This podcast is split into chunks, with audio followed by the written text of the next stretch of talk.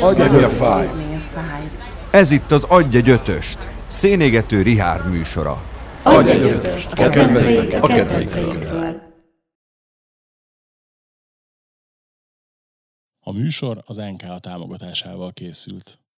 Sok szeretettel köszöntök mindenkit az Adj egy ötös legújabb adásában, amivel az első évadot búcsúztatjuk, ez lesz az évadzáró adásunk, ahol a vendégem egy olyan ember, akit nagyon-nagyon sokan kértetek, és nagyon örülök neki, hogy most eljött és itt van velünk.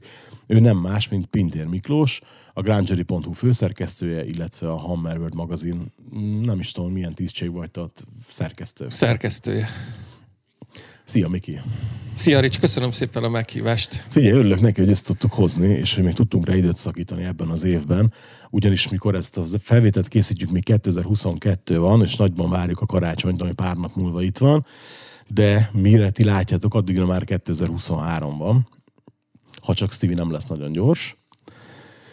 Ö, hát nagyon izgalmas kategóriákat hoztál nekünk, és ö, sok olyan dolog van rajta, ami ami egyáltalán nem volt meglepő tőled, az lett volna meglepő, ha nincs a listán. Olyan is van, ami viszont teljes mértékben meglepő volt, és volt, és a szemöldökömet is felhúztam, hogy ez mit keres itt, de majd, majd elérünk odáig. Figyelj, hogy szeretnél menni? Milyen sorban, sorrendben szeretnél menni? Hát szerintem egy laza kezdés a, a, a lemezekkel, szerintem az, azon gyorsan bemelegítésként túl Jó, tudunk okay, jutni. Oké, okay, rendben. Top öt album. Figyelj, melyik legyen az első? Ebben a sorrendben legyen, ahogy felírtad? Természetesen Lesz nem. Lesz, hogy az elsőt megvarjáltad. Ugye? az Tehát, elsőt ezt... kiúztam, de kezdjük a tennel. A, a választásom, ugye ezt nekem a minden idők, minden idők kedvenc lemeze az a Mother Love Bone Apple című albuma, de most mégsem hoztam be ebbe a top ötbe. Ennek egyszerűen az az oka, hogy, hogy most öt olyan lemezt szerettem volna megmutatni, amelyek nem csak nagy hatással voltak az életemre, de valahogy most nekem nagyon aktuálisak. Uh-huh. Uh, nyilván közhely, hogy akár húsz lemezt is ide tudtam volna hozni, és miért pont ezek, de a ten azt gondolom, hogy bármilyen összevetésben is ide került volna, és, uh, és elsőként szeretném említeni, mert a legnagyobb hatással ez az album volt az én életemre. Hát figyelj, most nem közhelyez, hogy akár húsztam, ezt is fel lehetne írni. Tehát, hogy ugye az előző adásban volt ugye kollégát szerkesztőtársad, Cselőtei László. És barátom. Igen, bocsánat, bocsánat. És, már mi nem úgy. és Laci is azt mondta, hogy hát, hogy először azt, hogy milyen könnyű ötöt írni, de aztán rájött, hogy nem volt az egyszerű, és tök sokat dolgozott a listáival, mint mindenki más mondta, hogy hú, hát azért ezt nem volt könnyű összetenni. De akkor nézzük azt, hogy miért Miért hoztál ezt a tent? És miért mondod azt, hogy neked ez a legfontosabb lemez az életedben?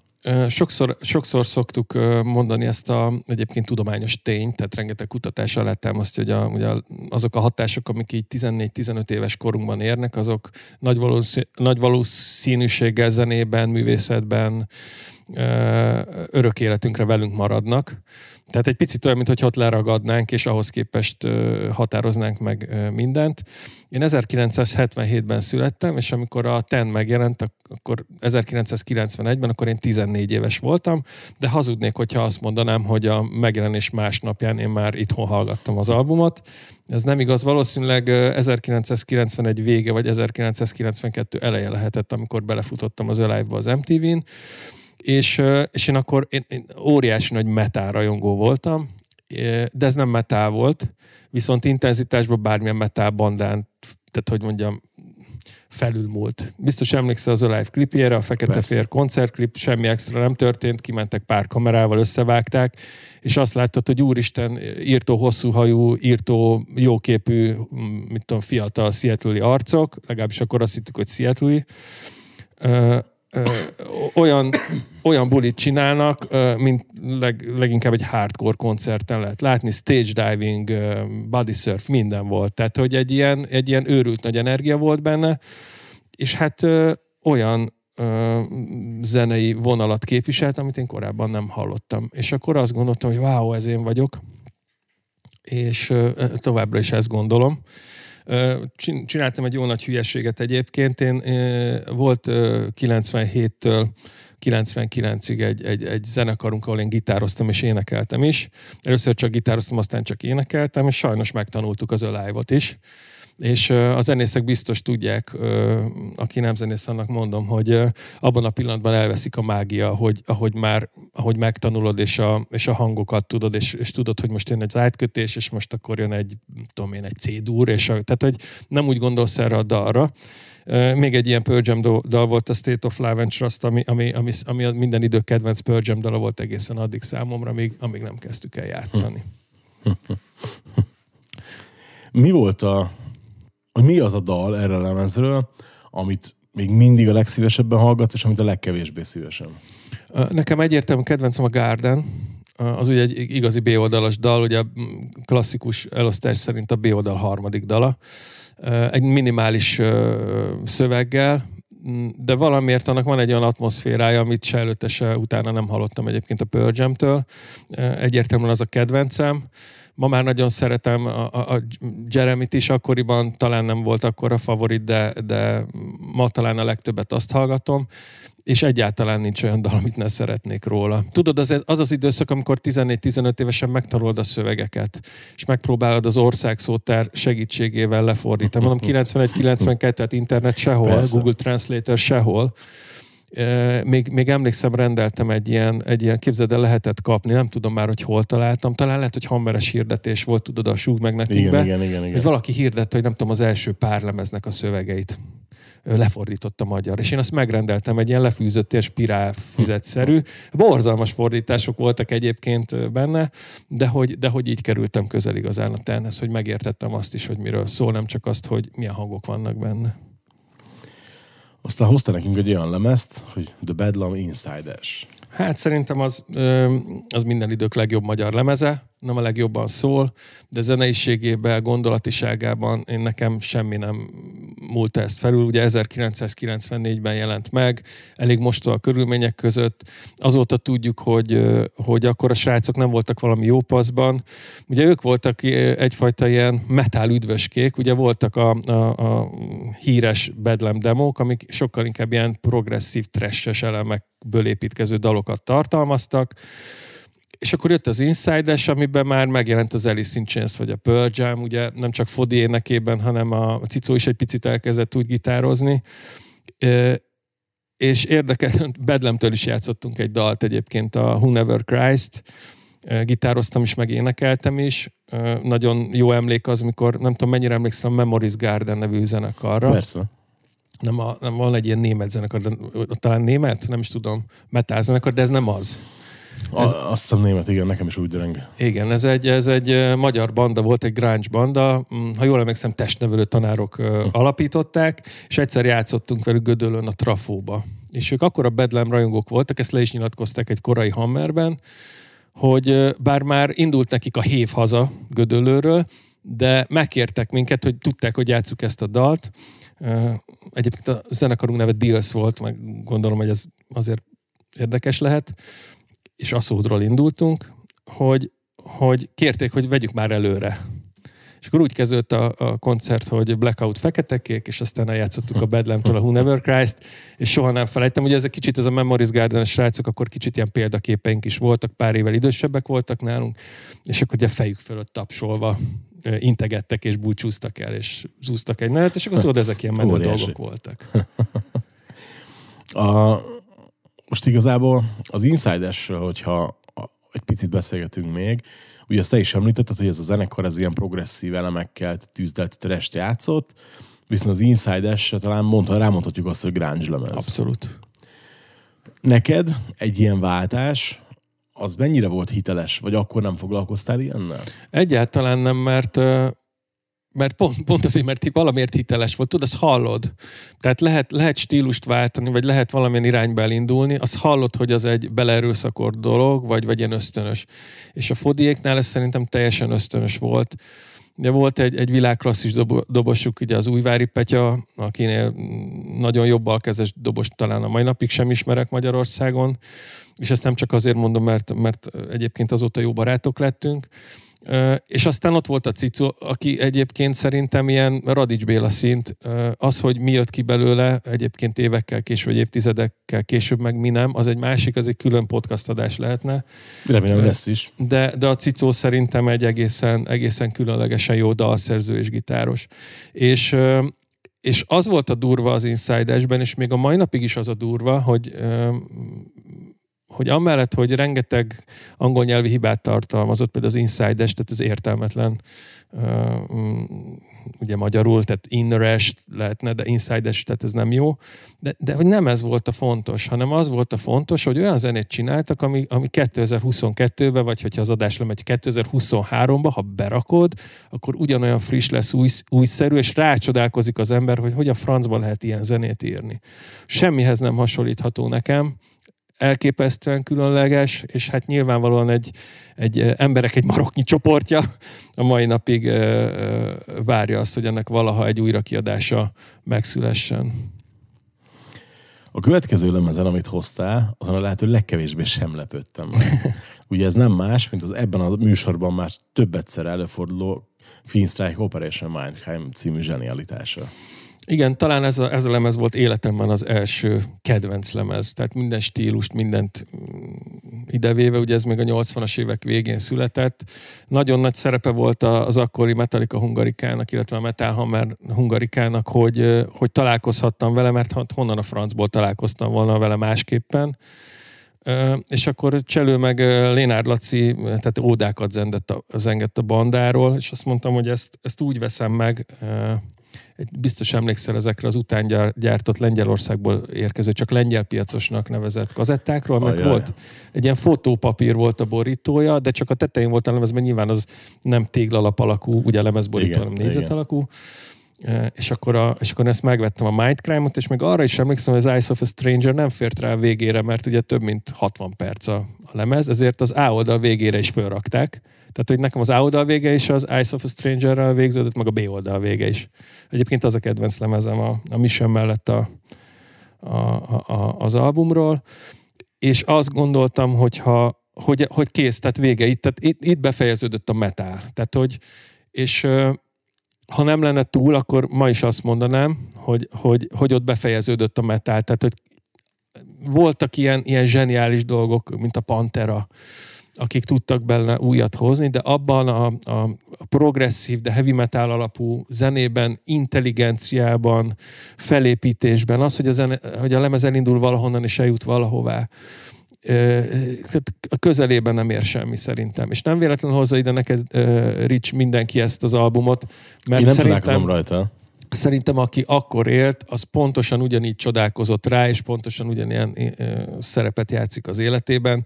Figyelj, a mai napig hallgatom, tehát nem, nem telik el úgy hét, hogy a, a Mindcrime ne ö, kerülne be a lejátszóba, és a legnagyobb élményem akkor, amikor Jeff Tate-tel személyesen sikerült találkoznom a, a legutolsó á harmincnyolcas koncertjük után, és, ö, és a backstage-be tudtam vele fél órát beszélgetni.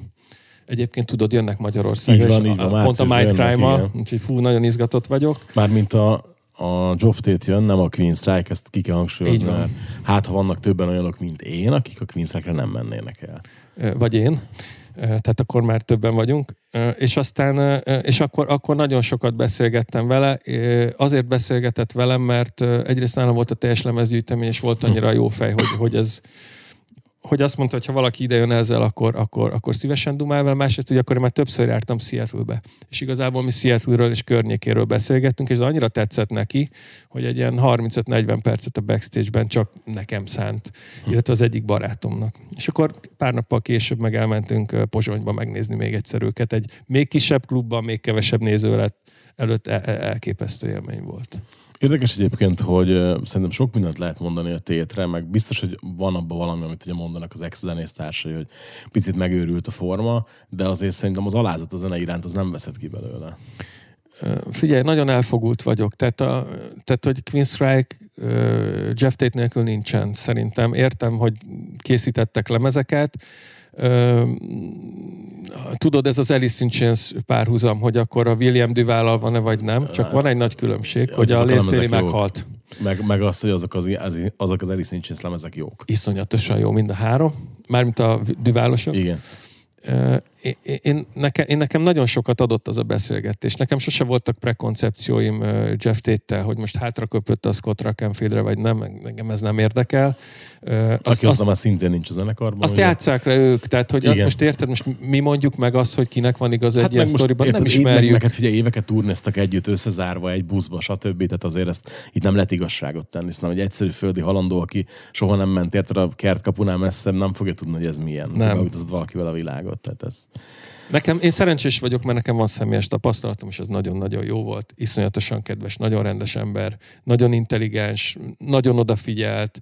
Tényleg arról beszélgettünk, ugye Monroe-ban lakott uh, egy időben, és hogy, uh, és hogy én tudom, hol van Monroe, tehát autóztam arra felé az egyik Seattle-i utam során, és akkor mondtam, hogy tudom, és akkor elfordulunk ott jobbra, az igen, és van az az épület, tudom, tudom, tehát hogy, érted? Igen. És akkor más volt, mert nem olyan jött oda hozzá, aki azt mondta, hogy te figyelj az Empire, és húristen, te vagy a legnagyobb istenem, és, és egyébként ez nagyjából így van, csak én nem ezt mondtam neki. Persze, meg hát most, most hülyeség, meg lehet, hogy valaki föl is vonja rajta a szemöldökét, de most minek mondj neki, amit úgy is tud? Most ez, ez ugyanaz, hogy azért nekem is megadatott a lehetőség az évek alatt, hál' Istennek találkozni néhány idolommal, és egyiknek sem úgy kezdtem, hogy ú, figyelj, imádom azt a lemezet, és ez nekem mennyit adott, mert annyi ilyen sztorit hallott már, hogy, hogy az i es té-től is inkább azt kérdeztem, hogy figyelj, ez és ez a, ez a pletyka a South Centralből kilencvenegyből, ez igaz, rám néz, ú, bazd meg, te, te, te, te azért képbe vagy a dolgokkal. Ö, igen, igaz, igaz, igaz, igen. Meg, így, így ezt, tehát, láttam, hogy ott megváltozott a kontextus teljesen, és a, az öt percből, amit ígértek, lett húsz, tehát, hogy így igen, tudjuk milyen ez. Még egy kérdés ide. Mondom, jó, mondom, egy mondom, szorít, mondom. Vagy, van egy nagyon aranyos sztori. Amikor egy, egyik Seattle utam során ugye kint él Szakácsi Greg, a cé á ef bé gitárosa, nekem nagyon jó barátom, és úgy lettünk barátok, hogy kint találkoztunk. Először is azóta ugye háromszor is meglátogattam, és az egyik alkalommal, talán az első vagy a második alkalommal egyszer csak hozott nekem egy sörnyitót. És azt mondta, figyelj, ez a Jeff Tate lányának az esküvéről van, ott, ott volt az egyik barátom.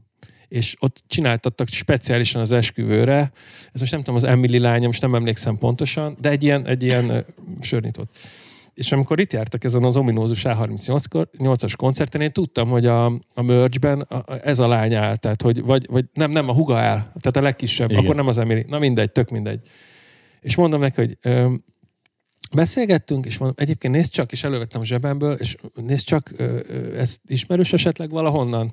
És azt mondja, úristen, azonnal tedd el, mert apám ezt meglátja, agyonüt.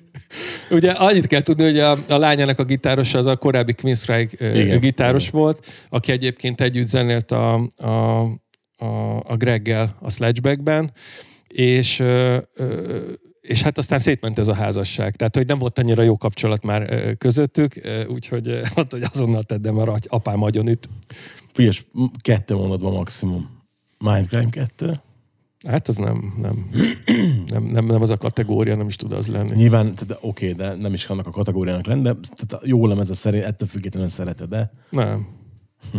Jó, minden Queensrÿche lemez szeretek, ami, ami Jeff Tate énekel, ez nagyon fontos. De az nem, nem egy jó lemez. Nem hiszem, hogy mondjuk a, a Dedicated to Chaos imádom. Szeretném. Tényleg? Imádom. Fú. Van rajta három-négy olyan jó dal egyébként, amit, hogyha félrerakja az ember a, a Queensrÿche múlt, múltat, akkor nagyon lehet szeretni. Hát nem miért tennéd félre? Tehát az a név van a lemezen. Ez így van. De engem ez nem zavar. Pedig, pedig tudod jó, hogy én azért minden szarért tudok rajongani, de, de ott valahogy nekem az American Soldier-nél ott vége az életműnek. Hát az American Soldier, Killer, emlékszel azt az ötödik dal a lemezen? A, a mai figyelj, napig bár, megőrülök, ha meghallom. Nem figyelj, én azt a lemezt imádom. Aha. A koncepciója, a kivitelezése, ugye a veteránok monológiai, nekem az, az baromi jó lemez, csak hogy utána nem kellett volna lemezt csinálni. Az újakat meg végképp nem kellett volna megcsinálni, de ez már egy más téma, azt majd egyszer csinálunk egy Queensrÿche adást valamelyik műsorban, és akkor így ott kibeszéljük. Na, akkor negyediknek pedig hoztál egy olyan lemezt nekünk, hogy... Live, The Distance to Here. A Live volt az a, az a zenekar, amit a, az akkori kilencvenes évek elejé alternatív rock hullámból a leges, legjobban szerettem, és nyilván a, tro, a Throwing Copper, a, a, a klasszikus lemezük, tud, a Selling the Drama, yeah. és a társai, az I Alone, ezeken vannak, ezen vannak, de, de nekem mégis a The Distance to Here volt a, az, amelyik legjobban beütött. Az egy meglehetősen pszichedelikus lemez, olyan énekdallamokkal, és szövegekkel, és drámai fokozásokkal, hogy, hogy, hogy én akkoriban tulajdonképpen évekig semmi más nem hallgattam, csak ezt a lemezt. Ugyanúgy megtanultam kívülről a szövegét, pedig ugye ez már ezerkilencszázkilencvenkilenc. Igen. Tehát, hogy azért már jó, jóval túl vagyunk azon, amit Seattle jelentett, már, már a Soundgarden is feloszlott, meg a, a tehát, tehát az összes többi zenekar inaktív volt a Purge-en kívül, és, és mégis volt egy zenekar, aki hiteles tudott lenni. És euh, én, én láttam a live-ot élőben, euh, ráadásul Amsterdamban, a Paradízóban, ami egy klasszikus live koncerthelyszín. Tudod, igen. Európában a hollandok szeretik a legjobban a live-ot, óriási fanklubjuk van a mai napig.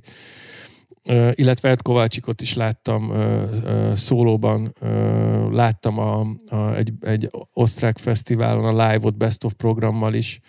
Tehát, hogy... Uh, Nem mindig voltak egyébként jó, néha, néha éreztem fásultságot, de az a lemez az egyszerűen tökéletes. A Dolphins Cry-tól az utolsó dalig, talán az a Dance With You, minden egyes pillanata. Hallgattam tegnap, mert készültem az adásra, és azt, azt láttam, hogy mondjuk a Meltdown, tehát hogy egy, egy, egy, ilyen, egy ilyen világbéke, nem tudom, megnyílik az égbolt, és az angyalok megszólalnak, és tehát hogy az a gitárszóló résznél. Szóval egyszerűen zeneiségében és szövegvilágában is Ed Kovácsik, ugye a fő dalszerzőt, minden dalt ő, ő írt. Szerintem akkor volt a csúcson, ezerkilencszázkilencvenkilencben. Mindenkinek nagyon ajánlom egyébként a live-ot, aki szereti a Purge-emet vagy az Áriemet, bár szerintem aki ezeket a bandákat szereti, az ismeri már a live-ot. Ezt akartam is mondani, igen, ezért bízom benne, hogy mindenki ismeri a zenekart. Jó, és akkor hoztál egy ötödik lemezt nekünk, akkor ami most melyik? Há, most ugye alapból neked az Apple-t írtam a Mother Love Bond-tól, de, de ez az ötödik lemez legyen a, a Tool-tól a Ten Thousand Days. A Tool-t mindig szerettem, de öcsém fanatizmusának köszönhetem. Egyszerűen nem hagyott békén, amikor megjelent a Ten Thousand Days, hogy hallgass meg, hallgass meg jobban. Meghallgattam jobban, és hát figyelj, tehát, hogy mindig azt mondom ezekre a lemezekre, hogy minden másodperce tökéletes. Annak a lemeznek tényleg minden másodperce tökéletes. Azon a turnén a, a, a Tomival, az öcsémmel hatszor láttuk a Toolt. Tehát, hogy Katowicébe kezdtünk, voltunk Bécsben, voltunk Münchenben, nyilván a Szigeten is láttuk, az volt a legrosszabb egyébként. Akkor elromlott a, a, a vetítés, ugye szerves része a Tool-buliknak. Én, én minden, minden, amihez Maynard James Keenan hozzányúl, legyen az a Pussifer vagy a Perfect Circle, nekem, nekem az elsőtől az utolsó pillanatig működik. Egyszerűen imádom az embert, imádom a, a, az embernek a, a világlátását, imádom, a, a, hogy azt hiszem jiu-jitsuzik talán, valami küzdősportot csinál, szőlőt termeszt, bort csinál, mezitláb, kacsákkal járkál a birtokán, Kaliforniába, tehát hogy és nem tudom, amikor ő egy, ő egy istenáldotta tehetség. Tehát szerintem az összes énekes közül, vagy az összes előadó közül, akikről ma beszélünk, ő az, aki egyszerűen kapott valami olyat a jó Istentől, a sorstól, nem tudom, mindenki döntse el, hogy kitől, amivel, amivel száz százalékig tudott élni. Ez pedig nem más, mint hogy van neki egy olyan hangtónusa, ami egyszerűen befészkelődik a bőröd alá, és aztán egyszer, hogyha oda befészkelődik, akkor az ott marad örökre. Tulajdonképpen tök mindegy, hogy mit érdek, énekel az ember. Vannak, van a hangjának egy olyan tónusa, amitől nem tud szabadulni. Tehát uh, szerintem az ő hangja egy tipikus addiktív hang, addikciót okoz, én teljesen rá vagyok függve. Uh, szintén beraktam a Ten Thousand Days-t egyébként, mikor idejöttem a stúdióba idefelé, és uh, van a vége felé egy ilyen hosszabb rész, ezt egybe játszották Katowicében, ezzel kezdődött a koncert, ez a Lost Keys Blame Hoffman, per Blame Hoffman, ez egy instrumentális, tulajdonképpen kétperces bevezető, és aztán a Rosetta Stone, ez egy hosszabb dal, és az az édesanyjáról, édesanyja haláláról szól, ahogy egyébként a címadódal is, aminél durvábbat életemben nem hallottam, pedig aztán torzított gitár nem is nagyon van benne. Viszont esik az eső, tehát hogy figyelj, hátborzongató, és, és hogy a túlnál jellemző, hogy vársz tíz percet egy, egy olyan dalrészletre, ami körülbelül tart nyolc másodpercig, de attól kész lefekszel, meghalsz, vége a világnak, fölösleges több zenét hallgatni. És, és én ezért szeretem a Toolt, mert úgy tud építkezni tíz percig, hogy azt a nyolc másodpercet várd, és akkor jön egy ilyen Hát egy ilyen nem mondom, hogy mi. Én tök jó hallgatni, hogy ilyen csodáltal beszélszolok, úgyhogy nekem meg kurván nem jelent a zenekar semmit. Tehát, hogy az ilyen, én ugyanúgy vagyok a, a Keenan-nel, mint te, csak ellentétes előjelet. Nekem elképesztően nem működnek nekem ezek a zenék. Én szerintem ez túl, túl, túl, túl rocker vagyok, hogy nem is tudom, de így, így valahogy nekem olyan szinten nem tudott a zenekar megérinteni sosem. Mindegyik lemezt megpróbáltam, többször is, nem, egyszer nem, nem, nem, nem, nem megy, nem értem, nem tudom, fogalmam. De ez az egyetlen ilyen banda, van egy pár ilyen. Nincs de... ezzel baj. Fia, baj van, akkor is ez van. A Nirvanát se szeretted mindig. Ö, igen, tehát ott, az, nekem ott az életmű elfér, mint egy, egy hatdalos é pén, és úgy, nekem az úgy pont jó. És a hatból lehet, hogy három a Hörship Box különböző verziókba tudott, tehát... Figyelj, akkor azt mondom neked, hogy ugorjunk egy kategóriát, és menjünk át a... Top öt zenész előadó. Figyelj, azért ez a top öt zenész lista, ez megint olyan tőled, hogy szerintem aki egy picit is ismer, az nem fog meglepődni, mondjuk úgy, úgy az ötből négy neven, de azért az elsőt, azt magyarázzuk meg. Hogy kell ide? Hogy kell ide Szenyor Hal? Vagyis Kovács Krisztián. Kovács Krisztián, hát figyelj, a, a, tehát a, a... Azért még emlékszem arra, amikor nem szeretted a Fish-t. Júj, nagyon nem szerettem. Tehát ha volt banda, amit nem szerettem, az a Fish volt. És pont azért volt, mert én ugye nagyon konzervatív grunge rajongóként ö, egyszerűen nem tudtam semmi más befogadni. És amikor elkezdtem együtt dolgozni a Storm The Studio-val, ugye a Fodiék zenekarával, akkor, ö, akkor mondták, hogy ö, hát hárman vagyunk az ex-Bedlamből, ugye a Judy gitározik, a Petya, Újvári Petya dobol, a, a Fodi énekel, és hát kell egy basszusgitáros, és a Újvári Petya mondta, hogy az egyetlen egy ember lehet ebben a galaxisban, a Binges Zsolti. Mondom, az király, és az ki. És mondta, hát, hogy a Fishnek a basszusgitárosa. Mondom, aj, úristen. Na de, na de tettem, tettem egy ilyen ö, próbát, és meghallgattam a Fisht, és mondtam, hogy ah, úristen. És aztán ugye közben ugye a Binges Zsoltival megismerkedtem, és a, az egyik legszerethetőbb, legszeretetre méltóbb ember a világon. Imádom, és Zsolti, imádlak, innen üzenem. És És mindig mondtam, hogy Zsolti, ne haragudj, de ez a Storm The Studio, ez nagyon jó, de figyelj, ez a Fish, én, figyelj, én próbálkozom, de nem. És képzeld el, az történt, hogy ugye megújult a Hammer két éve, és mondtam a Lénár Lacinak, hogy figyelj, évtizedek óta, na ez nem volt igaz, mert csak tizenhárom éve nem volt Fish az újságban. Mondom, ez lehetetlen, tök sok ember jár a koncertjeikre, tényleg láttam a felvételeket, hadd csinálják egy interjút a Krisztiánnal, úgyis utálom a Fisht én is, és akkor ez milyen jó lesz majd, akkor jó, megkérdezem őt. És akkor az interjút azt a Binges Zsolték házában csináltuk, a Krisztiánt útközben fel, felvettem a tizenegyedik kerületben, beszélgettünk a kocsiba, lement az interjú, és mire felálltunk az interjúba, azt mondtam, hogy ez az ember, ez valami zseniális. Ki ez a srác? Egyébként Kovács Krisztián szintén hetvenhetes, ahogyan én is. Tehát, hogy nagyon, nagyon egymás, tehát, tudtam, hogy miről beszél, érted? Hát egy generáció, egy évjárat. És aztán nem mondom, jó, akkor még meghallgatom a Fisht. És képzeld el, hogy miután a Krisztiánt megismertem, egyszerűen tök másképpen tekintettem rá, és eljutottam odáig, Rich, hogy jelenleg nem érzem magam egyetlen egy zenekar koncertjén se jobban, úgy értsd a világ összes zenekarát ideértve, mint Fish bulin. Figyelj, én nagyon sokszor láttam őket élőben, meg én nagyon kedvelem a Krisztiánt száz éve, meg úgy az egész zenekart, szóval ezt én tudom, milyen egy Fish koncert, tehát, hogy amikor az Iron Maidenből következik a Backstreet Boys és társai, tehát, hogy igen, ez az abszolút party feeling, úgyhogy én, én megértem, hogy itt van.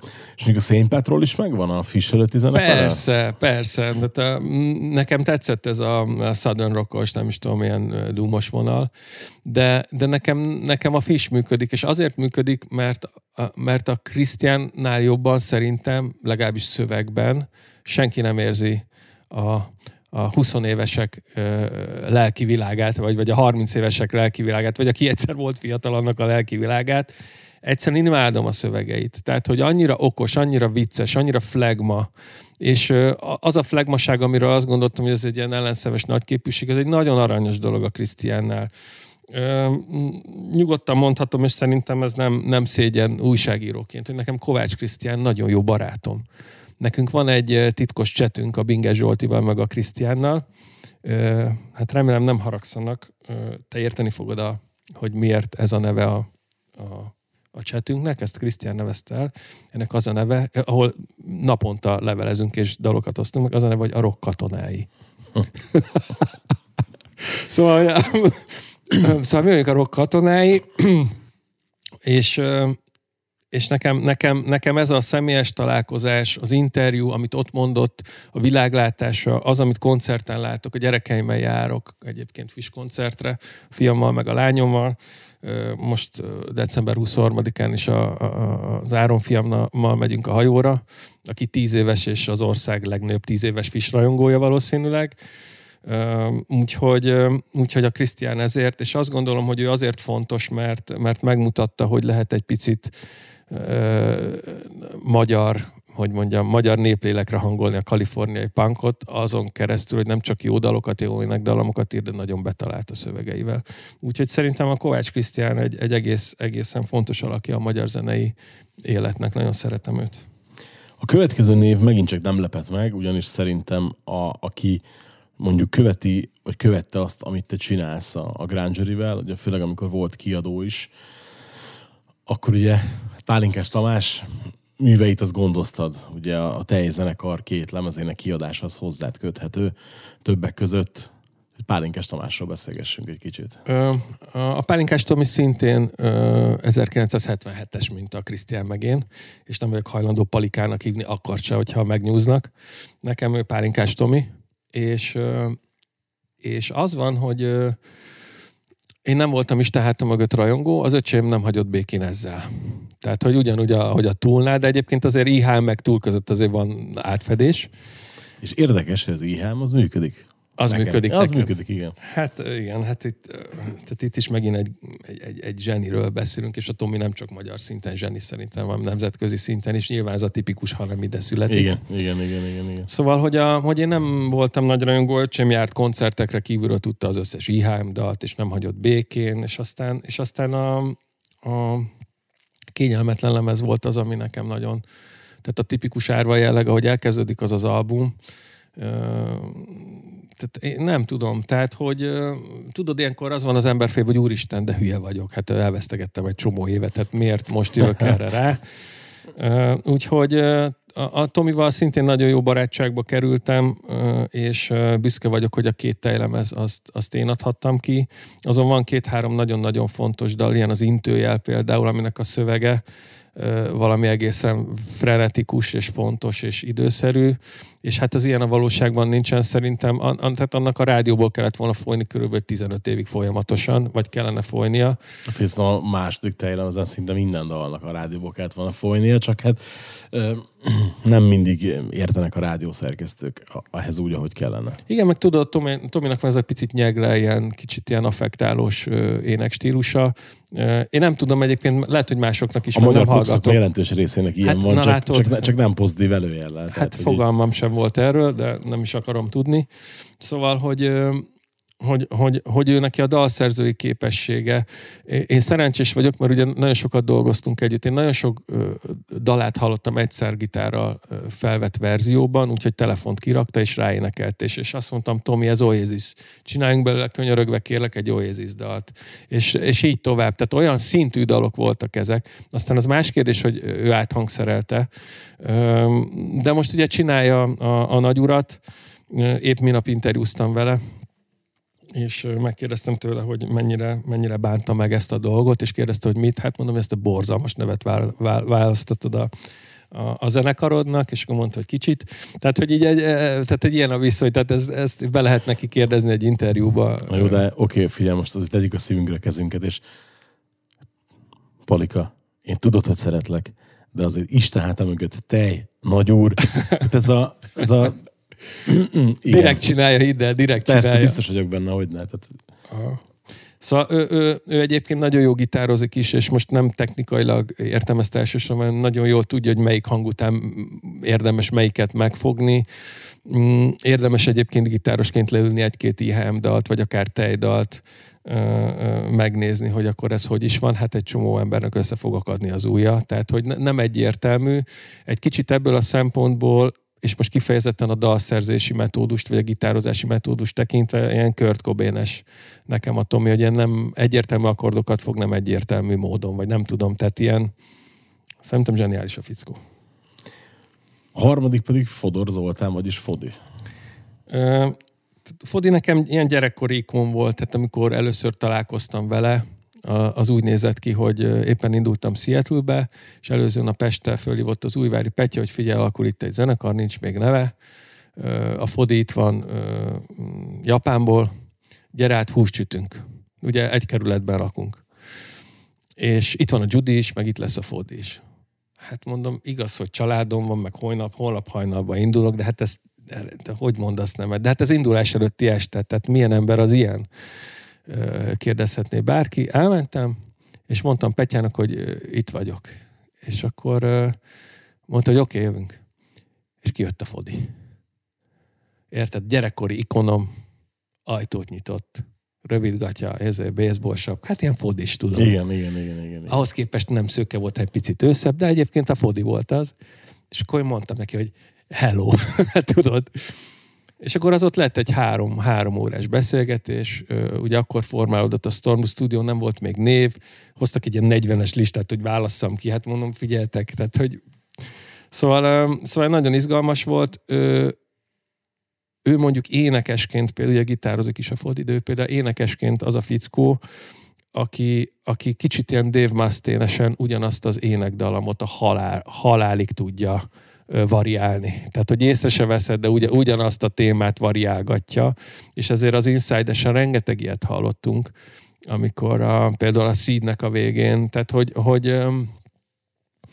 én azt gondolom, hogy a, hogy, a, hogy a Fodi amellett, hogy az egyik szemem sír, hogy Japánba költözött, másrészt nagyon megértem őt, hogy ezt az utat választotta. Nyilván ebben most nem menjünk bele, hogy ez Lesz. miért alakult így. Ha de, de elmondja egy adásban. Az lenne a legjobb.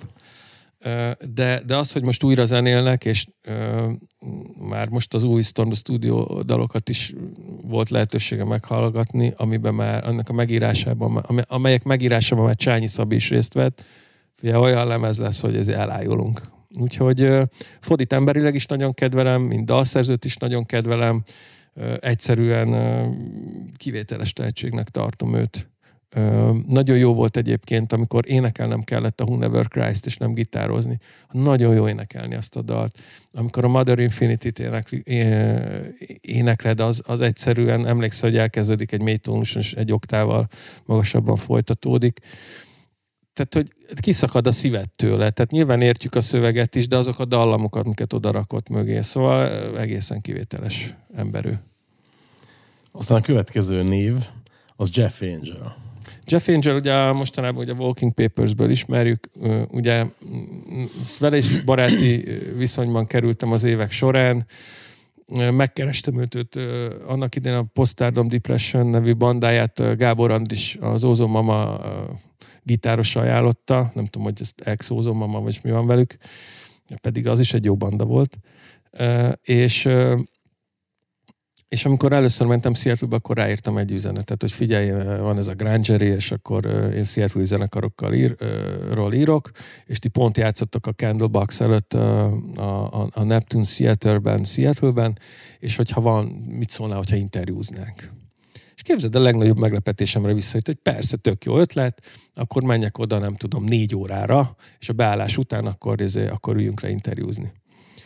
És óriási élmény volt, mert hát kettőre már ott voltam. Beültem egy ilyen kávézóba, és itt néztem át a túloldalra. Ugye azt tudni kell, hogy a Candlebox dobosa Dave Cruzen, aki az első Purge-en, a Ten-en dobolt. Igen. Tehát a Jeremy-t, az Alive-nak a dobtémát, ezt neki köszönhetjük. Even Flow-t, ezt neki köszönhetjük.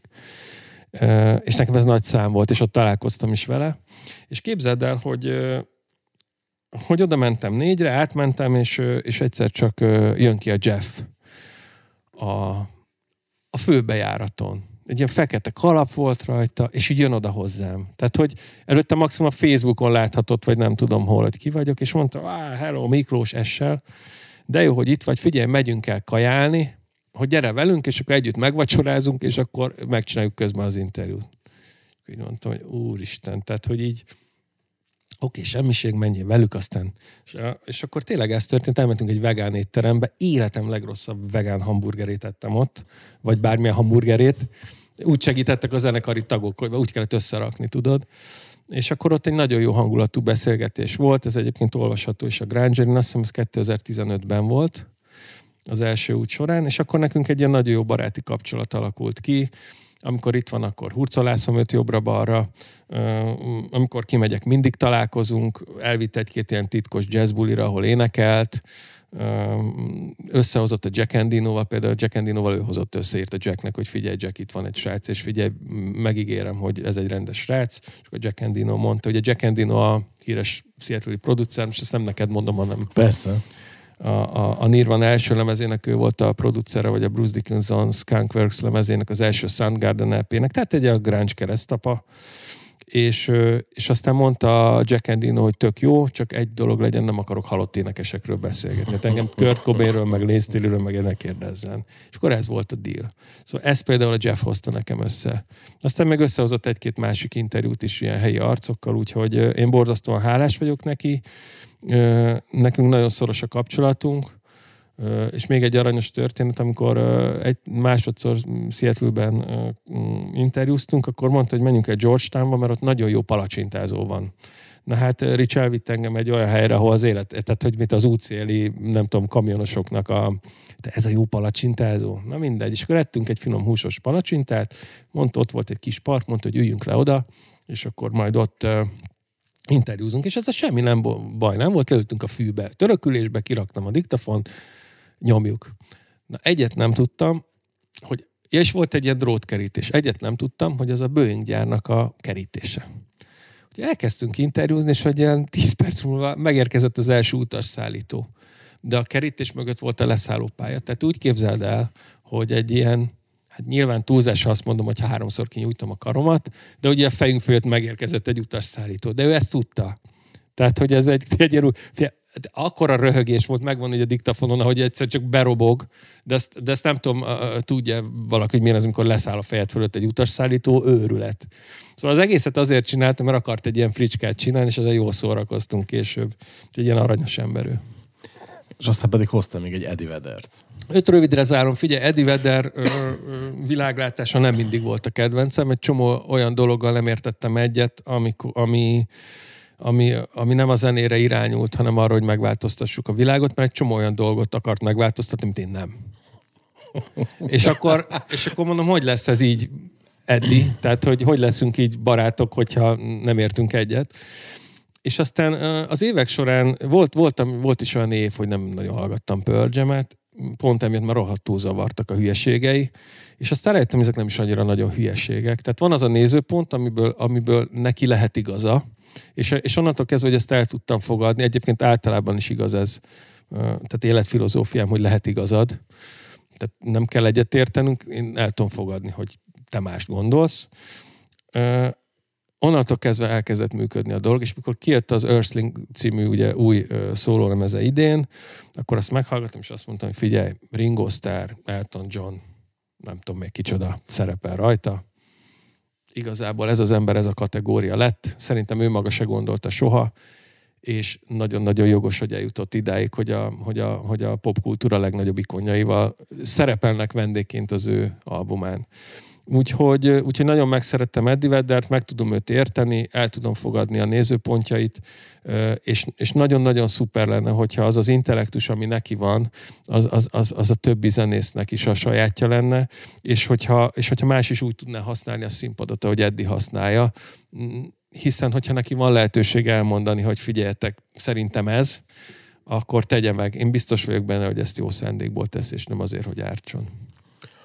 Szerinted van olyan, aki ennyire, mm, nem is tudom, mi lenne a jó kifejezés, de aki ennyire uh, arcomászóan közvetít fontos üzenetet, de mégis úgy, hogy tudod, hogy az önmaga is nem egy felvett szerep? Ö, egy, egyetlen egy előadóhoz tudnám hasonlítani, aki szerintem neki is példaképpen nekünk meg közös kedvencünk, ez pedig Bruce Springsteen. Ö, szerintem ő valahol, valahol egyfajta iránymutatás Eddie Veddernek. Másrésztről ő, ő nagyon meg akarja, tehát ő nagyon jobbít, szeretné jobb, jobbá tenni a világot, és ez bármennyire is közhelyes, ő ezt tök komolyan gondolja. Tehát, hogy ő így éli a hétköznapjait, hogy azon gondolkodik, hogy hogyan tehetne valamit ezért az egészért. És, és Bruce Springsteen talán ilyen, és a Bruce Springsteen nekem ugyanolyan hiteles, mint Eddie Vedder. Tehát, hogy és tudod, nagyon érdekes, mert nem biztos, hogy minden kérdésben egyetértünk. Ez nagyon fontos. Lehet az ö, társadalmi kérdés, szociológiai kérdés, politikai kérdés, de, de el, tehát, te hitelesen mondják. Bruce Springsteen is hitelesen mondja. Ugye a, a, mi is a, leme, mi a kedvenc lemezünk van? Mi Letter volt? to You. Letter to You lemezhez tartozik egy dokumentumfilm, ami az Apple té vén elérhető. Hát figyelj, legalább negyvenszer néztem eddig végig.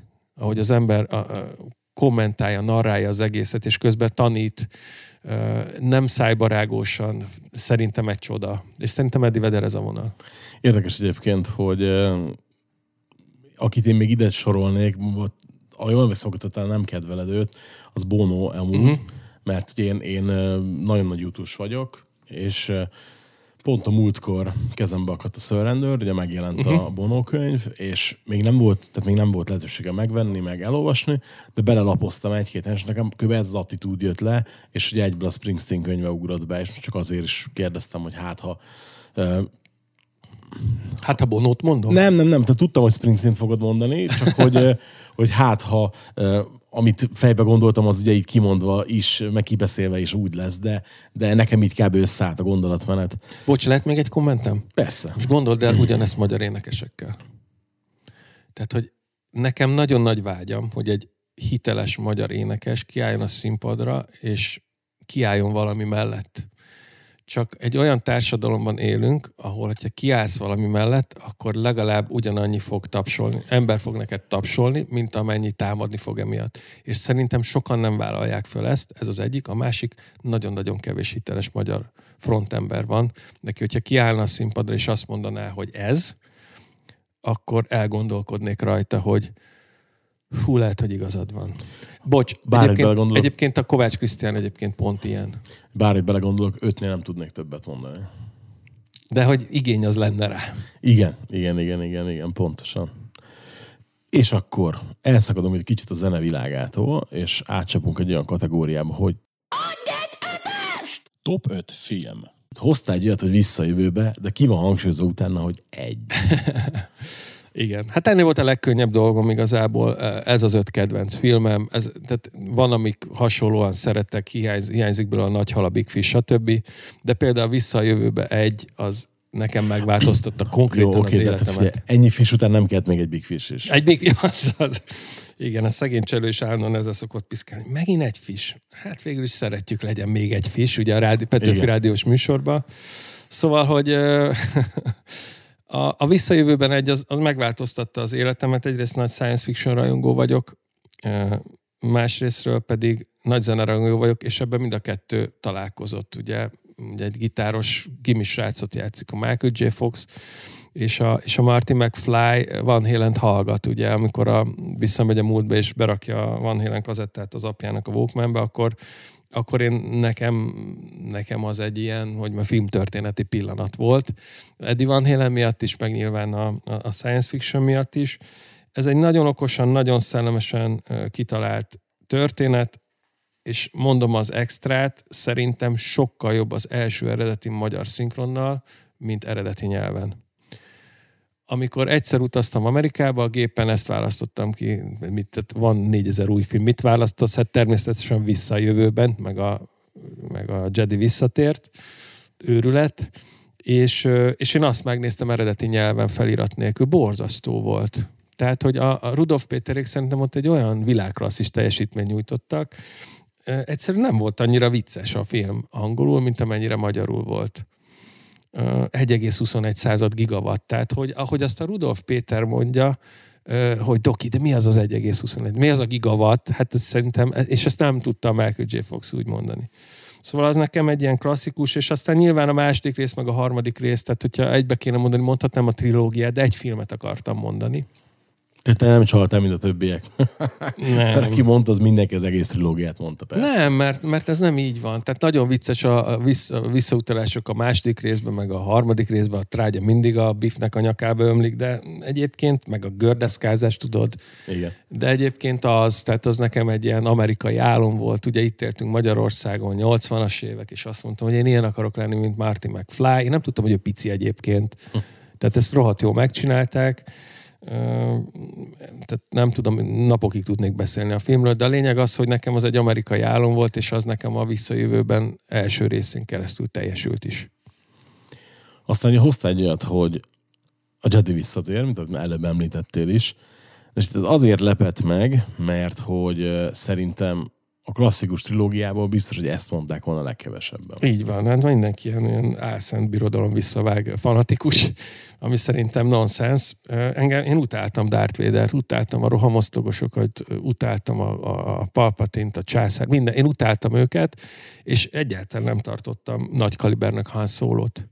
Tehát, hogy én gyerekként, én Jedi akartam lenni. Nekem a, az egész Star Wars trilógia a Jediség miatt varázsolt el. Mm, és, és én Luke Skywalker akartam lenni, mindig Han Solo. Nekem az összes általános iskolai osztálytársam Han Solo akart lenni, és nem értettem, hogy hülyék vagytok. Hát, hát mozgatja a tárgyakat, meg, meg, meg befolyásolja az embereket, meg, meg lézerkarddal elhárítja a, a lézerpisztoly lövedékeket. Hát én is szőke vagyok, és kékszemű, meg ő is. Hát nyilvánvalóan én vagyok Luke Skywalker.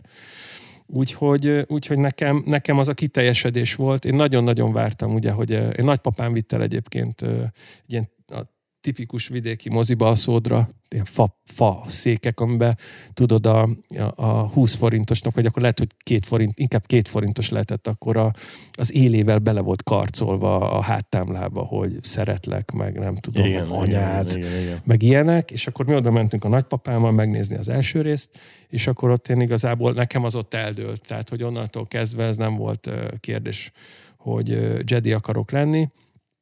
Borzalmasnak, rossz, rossznak tartom az előzmény trilógiát, és nem szerettem az új részeket sem. Én azt vártam, hogy Luke Skywalker kiteljesedjen Jediként, és megvívjon Darth Vaderrel, és legyőzze, és ez a Jedi visszatérben megtörtént. És én még az evokokat is meg tudom bocsátani emiatt. Meg a, meg a Jabbás részt szeretem különösebben. Én azt szerettem, amikor fekete ruhába jön Luke Skywalker, a egyik műkéz, a másikba, nem is tudom, a melyik kezében van a lézerkart, vagy fénykart, tök mindegy. Ez a lézerkart, fénykart, ez a másik őrület. Oké, okay, fénykard. Szóval, hogy, hogy nekem ő volt a, a tisztaság, meg a, meg a becsület, meg, a, meg ez a jótevés megtestesítő. Én nem akartam fene gyerek lenni, mint Han Solo. Én egy ilyen rendes Jedi akartam lenni, mint Luke Skywalker. Aztán pedig felírt egy ilyet, hogy a Matrix. Hát szintén, tehát olyan érdekes, tehát mindegyikre azt mondjuk, hogy sorsfordító. Az, az, azt hiszem a Matrix ezerkilencszázkilencvenkilenc, azt pontosan Tudra. emlékszem, mert hogy ö, ö, akkor egy hónapot Kecskeméten kellett töltenem munka miatt, júliusban, kilencvenkilenc júliusában, és akkor volt a teljes napfogyatkozás. Tehát arra emlékszem, hogy bezártuk a boltot, és kiültünk pesgőzni, és akkor néztük a teljes napfogyatkozást, ami nem tudom hány száz évente van egyszer, vagy ezer, vagy nem tudom, és, és akkor játszották a mozikban, és az akkori főnököm mondta nekem, hogy figyelj, láttam egy filmet, marha jó, olyan jelenetek vannak, hogy verekednek, hogy figyelj, azt nézd meg. És akkor elmentem én a Kecskeméten, azt hiszem, ez Kecskemét pláza, vagy nem is tudom, mi volt az. Oda elmentem moziban, és egy, elvittem egy kolléganőmet, egy csinos kolléganőmet, hogy nézze meg velem. És, és, el, és, és teljesen, tehát hogy az volt a legkevesebb, hogy milyen küzdős sport elemek voltak ebben az egész. Engem az egyáltalán nem érdekelt. Ez egy barom, ez egy részletkérdés, hogy a, a Neo hogy verekszik, meg a, a Morpheus. Viszont, viszont a mondani valója az olyan szinten sokként, de huszonkét éves voltam akkor, sokként ért, tehát életfilozófia, világlátás, hát mindenki azt kutatja, hogy miért vagyunk itt, és valójában hogyan működik ez az egész, és egyikünk sem tudja. És a Matrix adott egy ilyen, még hogyha az egy, az egy ilyen allegória is volt, mert szerintem nem konkrétan, tehát hogy el kellett vonatkoztatni, de adott egy lehetséges magyarázatot. És nem azt mondom, hogy az van, ami a Matrixban van, csak az, hogy nagyon érdemes elgondolkodni azon, hogy azok a folyamatok, amik a világban vannak, vagy amik érnek minket, vagy a döntéseink, azok, azok min, min nyugodhatnak, vagy mi, mi lehet azoknak az alapja. Én nem tudom, hogy ezek a Wachowski testvérek, ezek hogy az Istenbe szülték ezt meg. Nyilvánvalóan egy nagyon fura társaságról beszélgetünk, de De nekem a negyedik rész is tetszett egyébként. Tehát, a hogy... negyedik rész kifejezetten jó. Amilyen borzasztóan rossz a kettes, és főleg a igen. hármas, nekem a négyes az annyira tetszett. Ö, és, és ezen szerintem érdemes mindenkinek elgondolkodni. Szerintem mindenki, a, mindenki azt keresi, a, a, tehát keresi a, a magyarázatot, ki Istenben találja meg, ki, ki másban, ki abszolút matériában, és azt mondja, nincs itt semmi, tehát csak kő van, meg papír, meg olló, és akkor majd meghalunk, az sose többé nem lesz semmi, meg vannak, akik más gondolnak. Én ennél... ennél... Innen van a vicc, hogy azt mondja, Béla bágy nincs Isten, és azt mondja, Isten, nincs Béla bágy. Igen, és kész, igen, ez zseniális. Aztán valaki azt mondja, hogy figyelj, mi magunk vagyunk, akik teremtjük a világot, és ez a, a, a tulajdonképpen a Neo ezt csinálja, tehát ő nagyon jó. Figyelj, azt ugye nem lehet elvenni a Matrix-tól nyilván, hogy az akciófilm vizualitását megreformálta, és ugye azóta is minden film tele van rakva lassításokkal és ilyesmikkel. Viszont azért ott a, a mondani valónál, meg az üzenetnél ott rendre felmerül az kritikának, szerintem egyébként jogosan, hogy ő nagyon sok kortárs, illetve pár éve korábbi filmből táplálkozva összeollózta ugye a sztorit, Dark City, tizenharmadik emelet, Existence, stb. Stb. Stb. Hogy te ezeket a mozikat, nem tudom, hogy láttad-e vagy nem, és hogyha igen, akkor hol helyezed a Matrixhoz képest, illetve szerinted számít ez, hogy az alapsztori honnan származott nekik? Hát a, ugye probléma lehetne ez a Star Warsnál is. Tehát ott is. Jó, hát az a Dűne. Tehát, hogy persze, igen, tehát, tehát az... hogy nem, egyáltalán nem. Tehát egyáltalán nem érdekel. Tehát, hogy vannak olyan vallások ma a világon, amiknél nyugodtan mondhatjuk, hogy más vallások jó dolgait kivették, és abból táplálkoznak. Szerintem, hogyha az, pont ha, ha ez adja a megoldást, vagy ezzel tud valaki azonosulni, akkor miért ne? Nem gondolnám nyúlásnak, lopásnak. Az általad felsorolt filmek számomra, vagy rám, az ég adta világon semmi hatással nem voltak. Ez olyan, mint mikor kijön egy jó lemez, és akkor megmondjuk, hogy ezt innen lopta, azt onnan lopta, azt amonnan lopta. Mondok egy példát. Vulgar Display of Power. Szarka József leírta az akkori Metal Hammerba, hét pontot adott rá, ő írta a kritikát, hogy ezt a Metallicától, ezt a Rob Halfordos sikolyok, az nem tudom, hét pont. Tehát a Pantera, tehát hogy mondjam, a Vulgar Display of Power az a, a világ egyik valaha volt legjobb lemeze, és rohadtul nem érdekel egyébként, és most ez nem a Józsefnek a kritikája, hogy félreérts. Ja, be, Csak egy jó is. Példa arról, hogy azt gondolod, hogy összeszedegetjük a dolgokat, és amely végeredményen az, hát az nem lehet jó.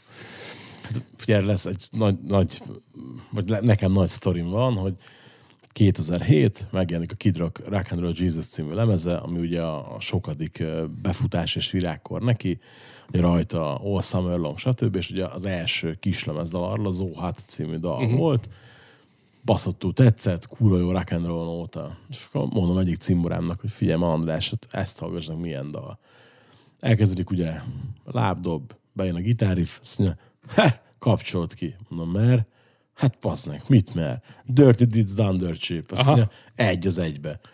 Nyilván nem egy az egybe, de azért egyértelmű, hogy a, hallották azt a dalt előtte. Tudod? És hogy neki amúgy utána több lemezen is van, van dal, ami ugye hasonlít észtísz dalokra, ugye a God Bless the Dead, vagy a Born Free, az meg egy az egybe. Aha. It's a long way to the top, tudod? És akkor így, így, így engem ez nem zavart, és a mai napig se zavar. Bírom az észtíszit is, tudod, csak hogy így igen, tehát hogy ő, ő, tök, ő tökéletesítette az én szemembe, tudod. Meg onnan hallottam először. Meg hogy legyen hiteles, tudod? Tehát ahogy a Pantera, vagy számodra a Kid Rock, vagy, vagy itt a Matrix, tehát nekem hiteles. Tehát hogy persze. Azt gondolom, hogy ez dönti el, hogy valamiről azt gondolod, hogy ez egy merő nyúlás. Lásd a világ összes post-grunge zenekarát kivétel nélkül. Kivétel nélkül.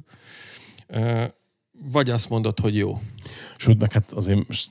Én kimerem mondani azt nyilvánosság előtt is, hogy amiket a Wachowskik utána csináltak, ott is vannak nagyon-nagyon értékes filmek. Abszolút. Mert én imádom Felhő Atlaszt is, oh. oké, okay, adaptáció. Tehát, hogy ezt nem feltétlenül kell nekik tulajdonítani, de nekem nagyon tetszett a Jupiter felemelkedése is, ami viszont abszolút saját ötlet. Igen. Sajnos a közönség igényekkel ez nem találkozott, de hát mindegy, ezt megszoktuk már, hogy nem, nem mindig értenek az emberek egyet ezzel, sőt, én már azt is, tehát utólag azt is értem már, hogy kilencvenhatban füllettség után miért kaptak akkora lehetőséget, hogy aha. ennyi pénzből forgatassanak egy akciófilmet, amivel aztán ugye vizuálisan megújították a műfajt. Bocs, csak hogy, tehát, hogy ugye két olyan mondat van a, a, a Matrixban, most így hirtelen eszembe jutott az egyik, The Matrix has you, ugye, hogy a Matrixé vagy. Tehát, hogy ö, tud ezzel valaki egyébként vitatkozni? Most nyilván a Matrixot cserélje ki bármilyen tetszőleges, tehát, hogy érted? Tehát, hogy hol, hol van a szabadságunk, vagy vagy hol kezdődik, vagy mennyire vagyunk befolyással az életünkre, amikor olyan szintű napi változások vannak, ami, tehát lefekszünk egyik nap este aludni, és másnap reggel már alkalmazkodnunk kell. Szeretném kérdezni, hogy hol irányítjuk az életünket. The Matrix has you. A másik pedig ez a Welcome to the Desert of the Real, amit Morpheus mondja, amikor a Neónak megmutatja, hogy egyébként a Matrixban vagyunk, és ez a való világ, tehát hogy Isten hozott a valóság sivatagában. Tehát igen, tehát hogy érdemes lenne nyitott szemmel járni, és meg, meg, meglátni, nem csak nézni, hanem látni is. És evezünk egy kicsit könnyebb vizekre, és jöjjön egy olyan, hogy Cracks. Vagy hát ugye magyar címén Shopstock. Hát nézd, ha nem lenne a visszajövőben, vagy igazából bármelyik, amit... Azt, amikor nem tudom, hogy van-e a mi generációnkból valaki, aki azt nem lá, ne látta volna a Shopstoppot. Ugye fekete-fehér Kevin Smith, Kevin Smith független film, a minimális bevételből, a, a minimális kiadásból a maximális bevétel tipikus példája, de ott olyan volt az alapötlet, hogy egyszerűen, tehát a karakterek, gondolj bele a Jay-re, a Néma Bobra, a Dante-ra, a Randall-re, tehát hogy egyszerűen, és közben meg szól a Got Me Wrong az Alice in Chains-től a betét dalként, tehát hogy mi jöhet még? Ja, és fekete-fehér, mint az Alive klipje. Figyelj, én, én, én, én borzasztó nagy Kevin Smith rajongó vagyok, és nem mondom, hogy minden filmje tökéletes, a, a Shopshow-t például annyira nem kedvelem, a képtelen képregényt annyira nem kedvelem. Hát de ezek, ezek inkább aranyosak, igen. De... Igen, de mondjuk a Dogmát nagyon szerettem. Tehát, hogy a Jézus haver, tehát kész vagyok. Figyelj, soha nem fogom elfelejteni, amikor ültünk a moziba, és ugye olyanak, olyanak ültek mellettünk, akik nem tudták, hogy miről van szó. Jelzem, tizenhárom évesek voltunk, mi Aha. sem feltétlenül értettük, de ugye nekünk a, a nagyobb tesók, srácok megmutatták, hogy ez nagyon király, és a poénnak egy részét érteni véltük, tudod, hogy abban egyetlen mondatot mond a Kevin Smith, amikor ledobja a, a igen, mindig egy mondat, egyszer igen, szólal meg, igen. Igen, és mondja, hogy nem volt jegyük. és, és emberek itt néztem, meg annyira röhögtünk, tehát ez a maradjatok már csöndbe! Meg hát ugye a klasszikus, tudod, ez a meg öcsém, mondtam, hogy mekkora kurva. Tehát, igen, ugye, igen, óriási. Igen, amikor szerencsétlen csajt ugye elintézik. Ja. Igen. Meg bocs, hogy nem tudom, előbb mondtál nem, hogy nem pé cé szavakat idézném, tehát így kezdeni egy filmet, hogy fasz, fasz, picsa, fasz, picsa, fasz, picsa, fasz, picsa, fasz, dzsá, dzsá, dzsá. Tehát így kezdeni egy filmet szerintem, hogy ez a Jay és Noéma Bob visszavágva, amikor rappelnek a, a, a bolt előtt, hát figyelj, tehát hogy így de mit lehet erre mondani? Tehát, hogy ez már tényleg lassan a Bukowski színvonal, ami egyébként egy pozitív dolog most. Na mindegy, szóval Kevin Smith szerintem zseni, Ö, ö, és azt gondolom, hogy a, hogy a, a, a Shopstop, ez egy ilyen korlenyomat akkoriban, ö, a fiatalok nem akarnak dolgozni, utálnak bemenni, és miért kell itt lennem, és közben ö, cigivel dobálják a pultba, tehát egy elképesztő, imádom. És a folytatások? Hát nekem a, nekem a Jay és Néma Bob sztorik tetszettek. A, a, a Shopstop folytatásokra gondolok. Hát a kettes az úgy elment szódával, de figyelj, én szeretem mindet, tehát én imádom ezeket a karaktereket, na például azt eredeti nyelven szeretem. Ugye ott, ott volt egy, volt egy, azt hiszem az Alföldi Róbert volt a, az egyik szinkron hang, és őt aztán elengedték, tehát utána, és nekem annyira hozzászokott a fülem, hogy utána nem tudtam szinkronnal megnézni a további részeket. Eredeti nyelven szoktam nézni, de hát a Shopstop az mindennél jobb, tehát hogy... De, Tehát teljesen őrült, na, tehát teljesen őrült.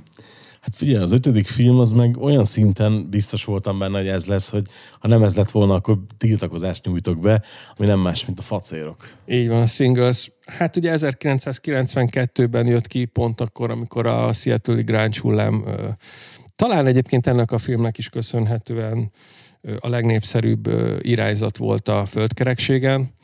Uh, és itt uh, pop-rock zenét, tehát a teljes popkultúrát uh, maga alá gyűrte. Uh, tényleg ugye voltam ezekben a városokban, például Aberdeenben, ahol, ahol, ahonnan Kurt Cobain és a Chris Novoselic jött. Hát figyelj, ez, ez, ez egy elképzelhetetlen dolog volt. Tehát nem tudom neked elmondani azt a szegénységet, ami ott van onnan. Ezek a srácok jöttek, és mindig szoktam mondani, hogy amikor kilencvenkettő januárjában ugye a Nevermind lelökte a, a Michael Jackson Dangerous című albumát az első helyről a Billboard listán, akkor az nagyjából nem a hihetetlen kategóriába tartozott, mondjuk Aberdeenbe, de akár Seattle-be, hanem egyszerűen, egyszerűen nem, nem tudom. Tehát, hogy az, ne, ne, egyszerűen nem tudom mihez hasonlítani. Tehát lehetetlen, lehetetlen. És ez a film nagyon jól megmutatta azt, hogy egyébként egy átlagos Seattle környezetben, egy kisvárosban, ahol egyébként zeneszerető átlagos fiúk és lányok egy, ugye egy ilyen társasházban élnek, nekik milyen sztoriaik vannak. Nyilvánvalóan maga a sztori, azért tegyük a szívünkre a kezünket, annyira nem erős. Tehát, hogyha nincs ebben ennyi Seattle-i zenekar, meg cameók, ugye Chris Cornell, ugye koncertbejátszás, Alice in Chains, ugye a Pearl Jamnek három tagja is szerepel a filmben, akkor ez... akkor ez nem lett volna ilyen siker. És én se szeretném ennyire. Jó, de nem egy ilyen filmet tudunk azért mondani utólag szerintem, ahol nem feltétlenül annyira erős a sztori, de valami, valami eladja a filmet. Most elég csak a Fort Verlaine kalandjaira hát, gondolni. Tehát, hogy, hogy maga a sztori, az kifejezetten semmi. Igen. De ha nem lent, de a Bobby Blackett csak a Vince-nél nem ötlik rűből. Tehát, hogy így... Nagyon kemény. Hát meg ugye a magyar verzióban azért a Nagy Ferónak a, a szinkronja az egy külön hozzáadott érték. Hogyne. Top öt sorozat. Na, itt ez már, ez, ez már egy izgalmasabb kategória abból a szempontból, hogy itt, itt voltak komoly meglepetések, meg komoly szemöldök felszaladás is. Na. Az első nyilván, nyilván egyik kategória sem. Tehát ugye az első ez a Twin Peaks. Mivel sokat beszélgettünk a Twin Peaksről, illetve te is sokat beszéltél már róla, hát több cikket is írtál ennek, ezzel kapcsolatban, meg úgy eleve azért a, a rajongástat nem rejtetted véka alá. Hmm. Amire én kíváncsi lennék elsősorban, hogy neked melyik része az igazi, tehát hogy a, mert mennyire tudod elfogadni a második, harmadik évadot, illetve hogy emlékszel-e, hogy hogy találkoztál vele először, és hogy milyen hatást váltott előled? Ha jól emlékszem, az keddenként ment a magyar tévében, és, és én akkor kollégista voltam, ugye talán tizennégy vagy tizenöt éves lehettem, azt hiszem kilencvenkettő, nem? Valahogy így.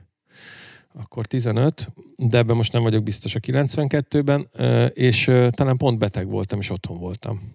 Vagy valamiért hazaugrottam, Vácon voltam kollégis, és hazaugrottam. Akkor Ikladon laktam, a szód mellett egy nagyon szép sváb település, és, és egyedül voltam otthon este, és hát ugye keddenként voltak ezek a sorozatok mindig, a Derrick, meg mit tudom én, mik. Bár most már Derrick nem piszi a horsztappert miatt, úgyhogy... Ööö. Szóval, hogy... Öö, de ettől még jó.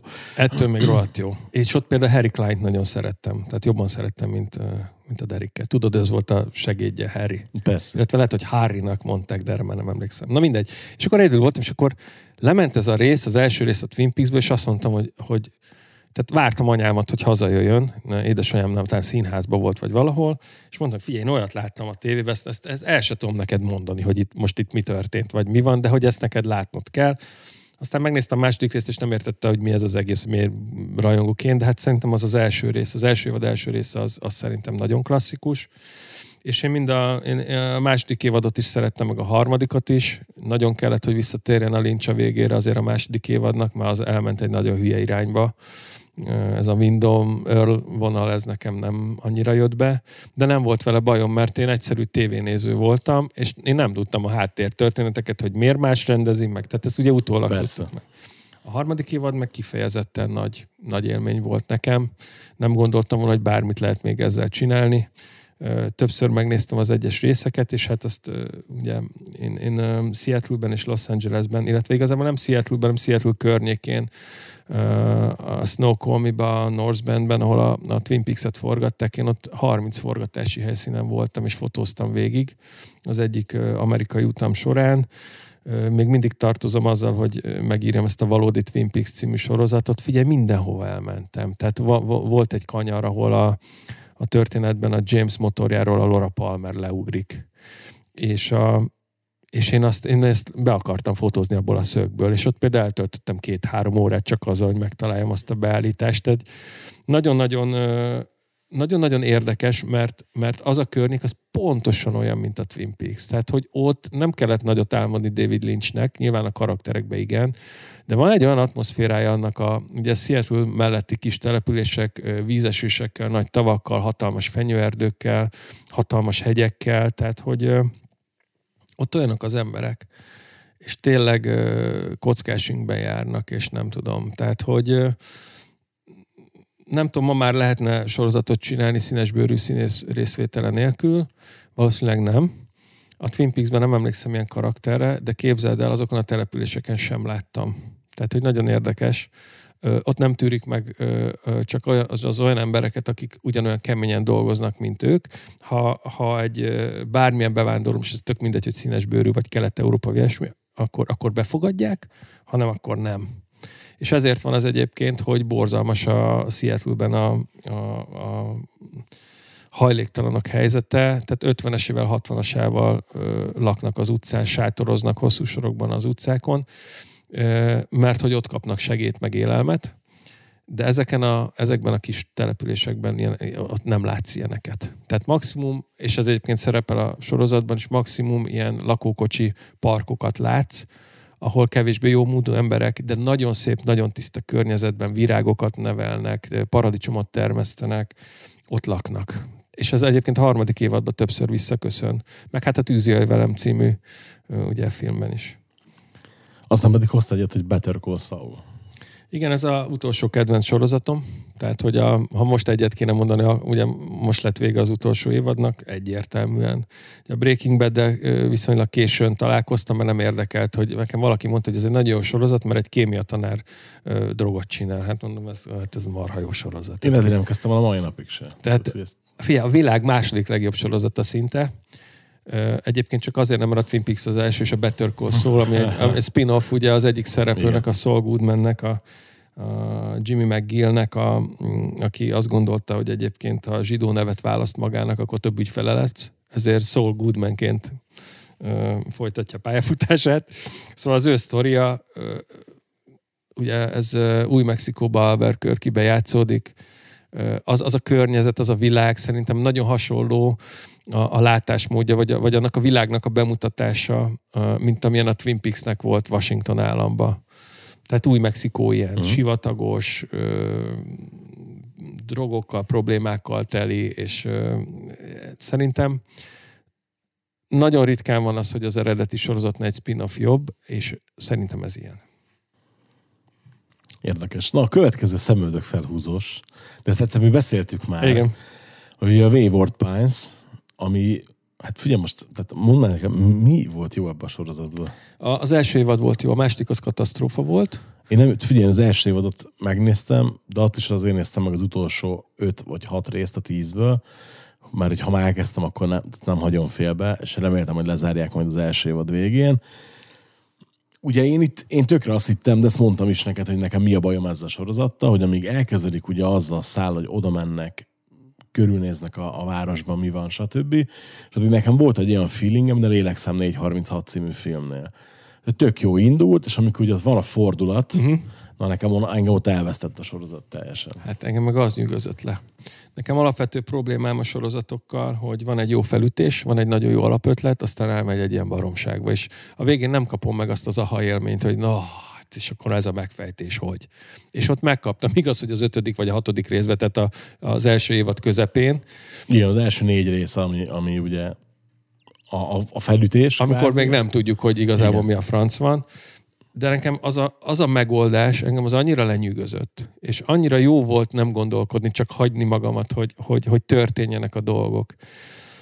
És euh, mindenre gondoltam, csak arra nem, hogy ez, ez lesz. És most ugye most nem akarunk spoilerezni, ezért nem mondjuk el, vagy nem tudom, lehet-e, de hát, hogy... figyelj, most igazából már hat éve vége a sorozatnak, mm. úgy, és, és nem fogják folytatni, meg ugye a könyv is elég híres, meg popkulturális jelentőségű, úgyhogy talán el lehet mondani, hogy igazából annyit a sztori, hogy a közepén kiderül, hogy az az egész, majd a nyomozó keres valakit, és elmegy egy városba, a Wayward városkába, egy ef bé i ügynök, igen, és ott olyan nagyon fura minden, tehát hogy, hogy találkozik nagyon érdekes karakterekkel, de nem akar összeállni semmi, nem tud eljönni utána a városból, tehát hogy ilyen, mint hogyha ha valami hiba lenne a térképen, és kiderül, hogy igazából az a hiba, hogy amúgy tudom, háromezer évvel később vagyunk már, mint ugye, hogy ő azt gondolja, mert hogy igazából ilyen szuper magas fallal körülvett kisvároskában élnek a jövőben, mert zombi hordák ostromolják a várost. Tehát, hogy ilyen... Hát igen, mondjuk ez jóben, hogy nem,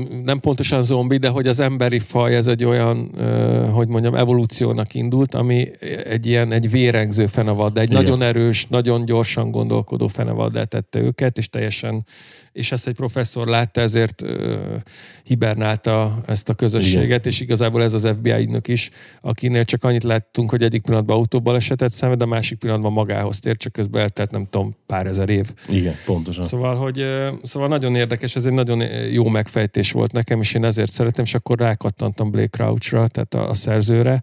Ugye a Wayward Pinesról írtam egy nagyon hosszú cikket a, a Grangerire, pont azért, mert egyébként egyrészt a Seattle-ben játszódik, és nyilván az elkap engem. Másrészt meg nagyon szerettem, hogy, hogy mondjuk megismertem Idaho-t, és mondjuk megtudtam, hogy Idaho-nak Boise a fővárosa, tehát hogy nem tudom, hogy hányan tudták ezt, eddig egyébként én sem, de hogy ezek, ezeknek milyen romantikus ilyen, én tudod, hogy mekkora Amerika rajongó vagyok, persze. mennyire szerettem azt az egész kultúrát, a társadalmat, és, és, és én szeretek informálódni, és én most én szeretnék nagyon elmenni például Boise-ba. Csak emiatt a sorozat miatt. Nekem most Colorado a kiszemelt cél, nagyon oda, oda sem szeretnék menni. Csak az a baj, hogy attól félek, hogy csak oda vennék repjegyet. Ö, igen, tehát, hogy ö, itt azért hagyjuk a, a Wayward Pines-t ennyibe, mert majd később még vissza fogunk rá utalni, én. igen. És hoztam még egy olyan sorozatot, hogy Fringe a rejtély. Én azt magyarul nem is tudtam, hogy az a neve egyébként, uh-huh. mert hogy én azt real time-ban néztem, Uh, és uh, hát ott szintén ugye van ebben, tehát én nagyon szeretem az olyan történeteket, amik napjainkban játszódnak, de olyan, minthogyha általunk nem ismert uh, jövőképet, vagy információkat, vagy a, az emberiség uh, fejlődésének egy lehetséges formáját mutatják. Ugye itt, uh, itt arról van, tehát itt, itt van egy, van egy Anna Torvnak hívják a, a, a, a főszereplő hölgyet, egy nagyon szimpatikus szőke hölgy, aki, ha minden igaz, ő is ef bé i ügynök, most kezdek, kezdem látni, hogy rá vagyok kattam az ef bé i ügynökökre, még most lesz mondjuk egy C I A ügynök is. Igen, Scully hol van, tehát, hogy... Na ő nem, ő nem, ő nem, de hogy ugye Olivia Dunhamnek hívják a filmben, és akkor van egy iszonyatosan szimpatikus elmegyógyintézetből kimenekített géniusz, egy zseni, ha jól emlékszem, harvardi professzor volt, ugye, akit John Noble játszik, és ugye ő Walter Bishop. E, és nagyon vicces volt, mert ugye a, a John Noble előtte a, a Gyűrűk Urában láttuk őt ilyen hosszú hajjal, és nem tudom pontosan a karakter, de aztán berakni őt egy ilyen, ilyen kórházi környezetbe fehér köppennyel, ahogy éppen kísérletezik, ez nekem ilyen úristen. Mi ez? És az egy nagyon okos, nagyon jó történet. Imádtam mindegyik évadot, tehát én tényleg végignéztem, és végigizgultam. És az első kettő-három az, az egészen kiváló volt.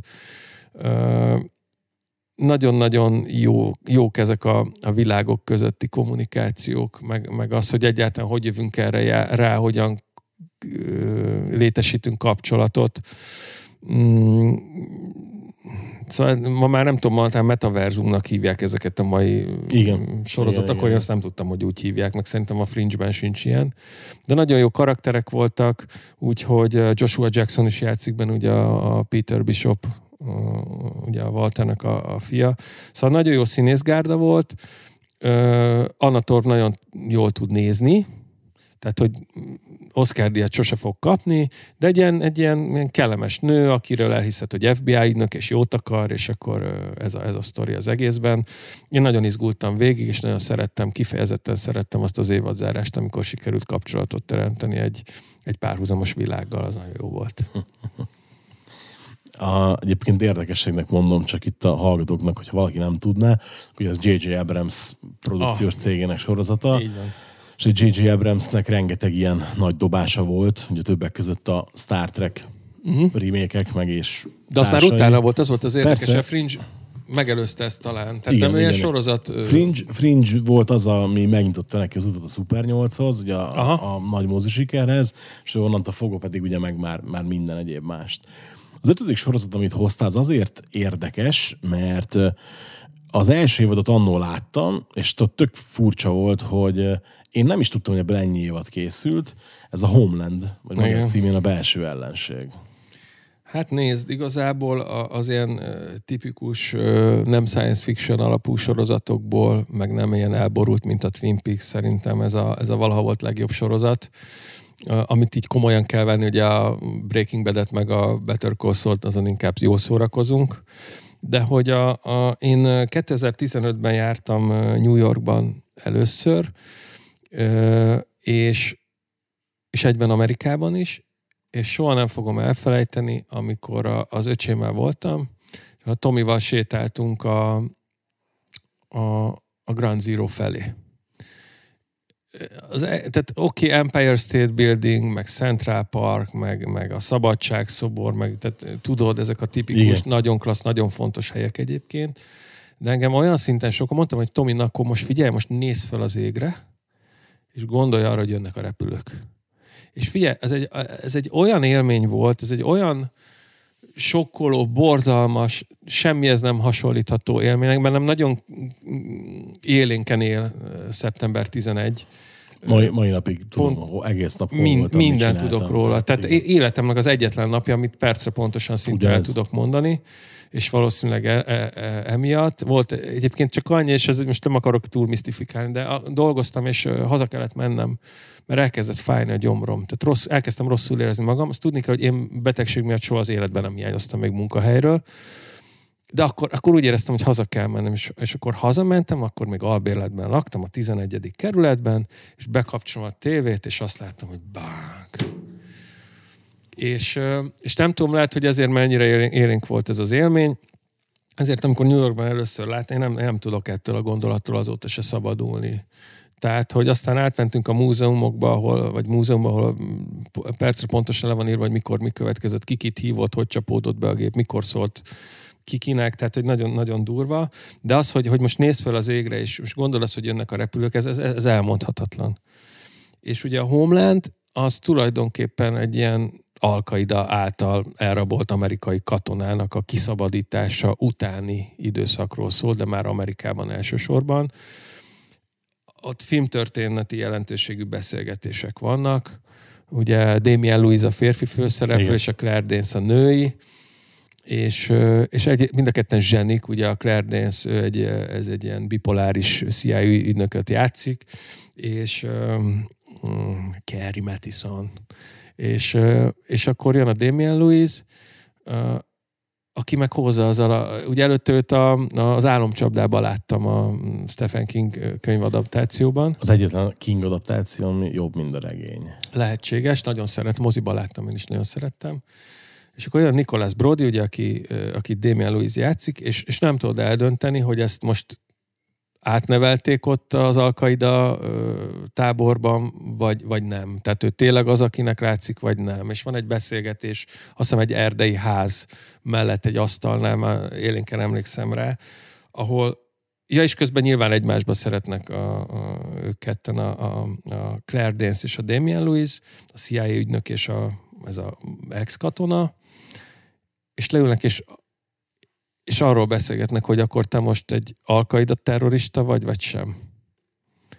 És szerintem az, hát sorozatokban szerintem annyira durva beszélgetés serőte se utána nem volt. Szerintem az emberek, emberek, tehát a légy megállt, az ümögés megállt. Nem tudom sajnos, hogy melyik évad melyik részében van. Ha, ha tudnám, mondanám is mindenkinek ajánlanám, hogy nézze meg. Csak lehet, hogy nézni kéne hozzá az előző részeket, hogy, hogy megértse az ember, hogy milyen dráma van előtte. Ez olyan, egy csoda.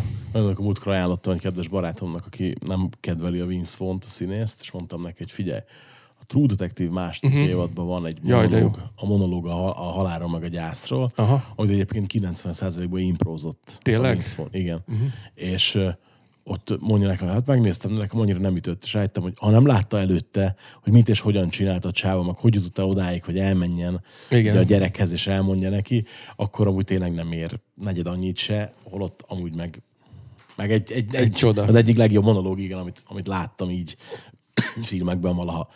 Igen. Tehát ugye azért is örültem ennek a sorozatnak, most így legalább tudtam, hogy ezt én végig akartam nézni annó, és nem néztem még végig, úgyhogy most sort fogok rá keríteni. Bocs, és tudod, kifordította, ugye könyv, megjelent egy könyv is, most már nem emlékszem, olvastam az előzmény történetet, vagy, vagy utána, az előzmény történt, Homelandnek, az Tudod, ki fordított? Nem. Hát a Six. Hát, mondjuk gondoltam volna, igen. Six barátunk. Őt is üdvözöljük innen, nem? Így van. És aki még nem hallotta az első évad második adását, amiben ő volt a vendég, akkor nagyon gyorsan pótolja be. Elérkeztünk az utolsó kategóriához, aminek azért örültem, hogy hoztad, mert ez egy viszonylag új kategória, nem régen vezettük be, és nem is tudom, hogy hoztál már valaki, szerintem még lehet, hogy nem, de igazából mindegy is, hogy hoztál vagy nem hoztál, azért örülök neki, hogy most itt beszélgetünk erről, mert itt tudtál olyat hozni, ami még én is meglepődtem. Na. Mert én mindig azt mondom, hogy ismerlek, meg ismerni vélek, meg ilyenek, és nem. Top öt író. Tehát például kapásból kezdjük ott, ugye, hogy top öt íróról beszélünk, hogy uh, Pintér Béla. Hát, figyelj, nem tudom, hanyatszor mondom azt, hogy Jenny, vagy géniusz. Tehát, hogy ugye Pintér Bélánál az mindig necces, mikor egy-egy ö, politikai oldal itt akkor elkezdi elemezni, hogy akkor most a mi emberünk, vagy nem a mi emberünk, szerintem ez, ez egy baromság. Persze, a művészetnek függetlennek kell lenni a politikát, abban az értelemben szerintem, hogy akkor is el kell ismernünk valakit, hogy jó, hogyha nem a mi kutyánk kölyke, és akkor is le kell szarozni valakit, ha a mi kutyánk kölyke, de szar, amit csinál. Abszolút hát ez... egyetértek. Hát ő figyelj, ő, ő egészen elképesztő, ő, ugye ő, drámaíró, rendező, színész. Az vele úgy ismerkedtem meg már, mint az ő, ő munkásságával, hogy ö, édesanyámtól kaptam két jegyet, mondta, hogy figyelj, erre menj, menjetek el, ez marha jó. Hát mondom, figyelj, ne haragudj, de én az elmúlt tíz színházjegy, amit kaptam tőled, meg úgy általában, én nem... Tehát mi, mi el szoktunk jönni fél időbe, ugye, vagyis hogy az első fél felvonás után, ha nem tetszik, és én mindegyikre eljöttem. Modoros volt, unalmas volt, túljátszott volt, szándékosan nem mondok ö, nagy színházi neveket, mert nem akarok sértő lenni senkire, írtózatosan alacsony színvonalú volt az összes. Érdekes lenne például a, ebből a szemszögből mondjuk a Demeter Szilárd nyilatkozatát, a ominózus nyilatkozatát, amit a kultúrával kapcsolatban említett. Figyelj, nekem vannak rossz tapasztalataim, én, én tudom érteni, hogy ő mire gondolt, amellett, hogy nem feltétlenül értek mindennel együtt. Persze. Borzalmas előadásokon a, voltam. Igen, azt, hogyha nem ragadjuk ki a kontextusból, az egy olyan mondat, amiben, amin inkább elgondolkodni kell. Amúgy, igen. Abszolút, tehát hogy ezért mondom, nem kell mindenki felett pálcát törni. Persze. Ahogy a Demeter Szilárd felett sem, úgy, a, úgy szerintem Pintér Béla felett sem. És akkor inkább mondta, hogy menjünk el, jó, akkor elmegyünk. Aztán kiderült, hogy ez a, ez a műegyetemen van, és még, még helyek sincsenek, mindenki odaül, ahova akar, meg ilyen emberekre ültek törökülésbe, ilyen párnákra, mondom, úristen, mi lesz itt már. Már lát, mondom, egy felvonás, nem tudunk hazamenni. Tehát egybe lemegy. És ha jól emlékszem, ez volt a negyvenkettedik hét című előadása.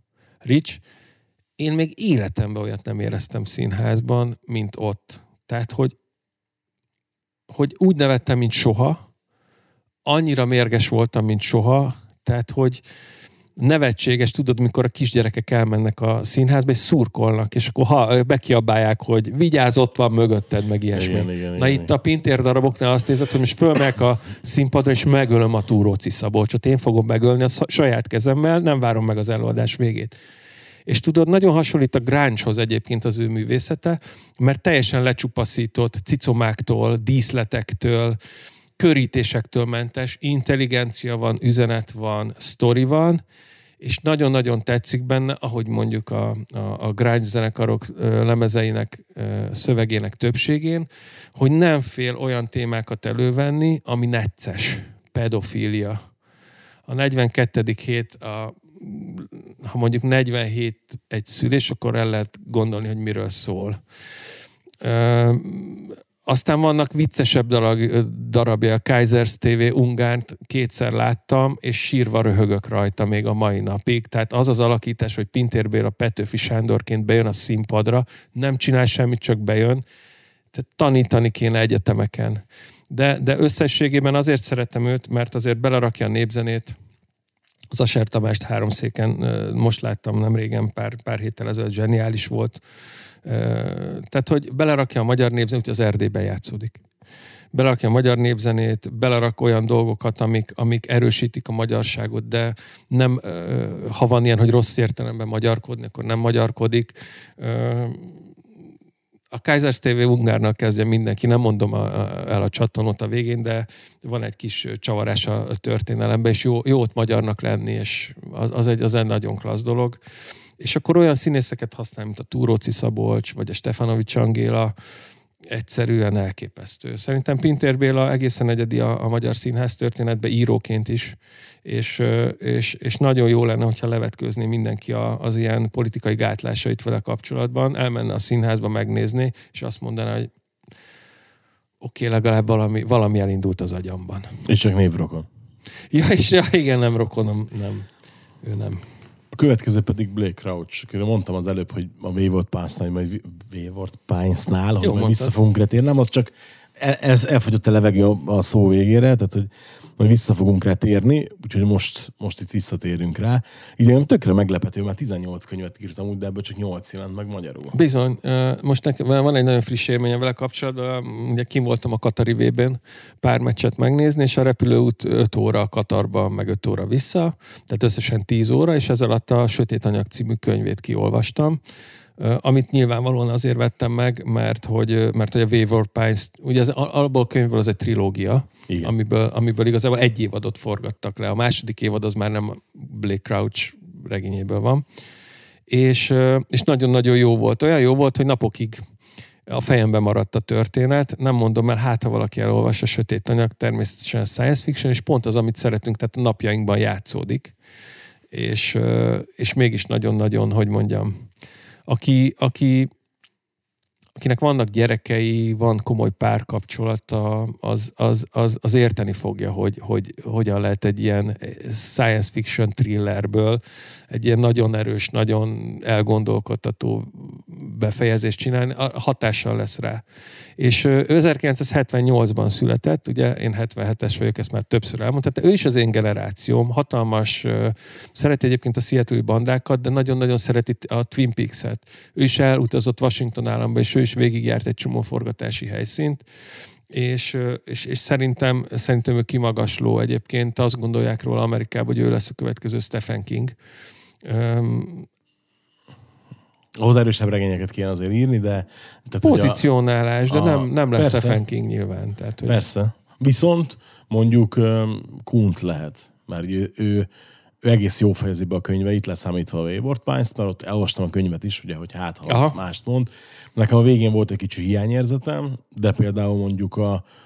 Csak itt nézem a puskámat, a Véres Arany című könyvet Véres olvastam arany. el tőle, Aha. mert nagyon tetszett a sztori, és ott például abszolút úgy csuktam be, hogy na, ez, ez jó volt. Ez Igen. nagyon jó volt. A Véres Arany is egy jó könyv, mert én, én szeretem, most, most ang- elkezdtem angolul olvasni őket, és uh, kíváncsi vagyok, hogy, hogy mit fog tudni adni. Tehát, hogy lesz-e jobb, ugye a visszajövőnél beszélgetünk igen, a szinkronról, igen, igen, igen, igen. most a fordításról beszélgetünk, megnézzük, hogy angolul milyen, kíváncsi vagyok. Úgyhogy szeretem Blake Crouchot, mindenkinek ajánlom. Aztán Mark Twain. Ahogy mondtad, hogy valamit csavartak az belevinne történetbe, úgyhogy kíváncsi vagyok, hogy mire gondoltál. Igazából ugye Mark Twain, tehát nem tudom, biztosan sokan szeretik őt, és mindenkinek a Tom Sawyer meg a Huckleberry Finn jut eszébe, egyébként nekem is. Gyerekkoromban kaptam meg mind a két könyvet. Mai szemmel nézve borzalmas a, a nyelvezete, tehát nagyon nehéz olvasni, mert nagyon avit. Akkoriban, amikor gyerekként olvastam, akkor nagyon jó volt, nagyon gördülékeny volt. Most egy kicsivel, kicsit birkózom vele. Egyébként a Tom Sawyert is elkezdtem olvasni angolul. Bocs, egy, egy gondolat ide, hogy ugye rengeteg mai könyvet olvasok, ugye frisseket, Aha. és épp ezért én is el vagyok szokva mondjuk az ilyen nyelvezettől. De most, amikor a, a lábadozó időszakon volt otthon, akkor rengeteget uh-huh. olvastam, és például olvastam Vernét, meg olvastam Móriczot, Mikszátot, ilyeneket, Igen. és kifejezetten jól esett az, hogy, hogy egy kicsit megdolgoztatta az agyamat a nyelvezet. Abszolút. Nem baj egyébként, tehát ebben egyetértek veled. Üm... És én szándékosan a, a, a Tom Sawyert meg a Huckleberry Fint hozom, mert nyilván, nyilván a, a Koldus és királyfi, vagy a, e, egy Yankee Arthur király udvarában is nagyon fontos e, művek. De nekem a Tom Sawyer volt, és nyilván a kerítésfestéses poén, tehát az szerintem az, az egy olyan klasszikusa szintén az irodalomnak, e, mint mondjuk a sorozatkészítésnek ez a beszélgetés a Homelandben. Ö, imádom, tehát a, a csavaros, vicces, és Mark Twain jóval túl, túlmutat azon egyébként, hogy, hogy klassz idézeteket lehet beleírni különböző prezentációkba, mert bármit mond az intelligens és vicces. Amit akarok vele kapcsolatban elmondani, és amit rettenetesen felháborítónak tartok, hogy kitört ez az őrület, ez a cancel culture Amerikában, ami szerintem később majd az emberiség szégyene címkével fog a, a történelembe bevonulni. A Huckleberry filmben, a, a, a, most direkt mondom, nehogy a Spotify letiltson minket, az ominózus N betűs szó kétszáztizenkilenc alkalommal szerepel, a, a Tom Sawyerbe négy alkalommal. Most a, az N betűs szót azt slave-re, vagyis rabszolgára cserélik az újrakiadásokban. Nem tudom, hogy a Mark Twain mit szól ehhez.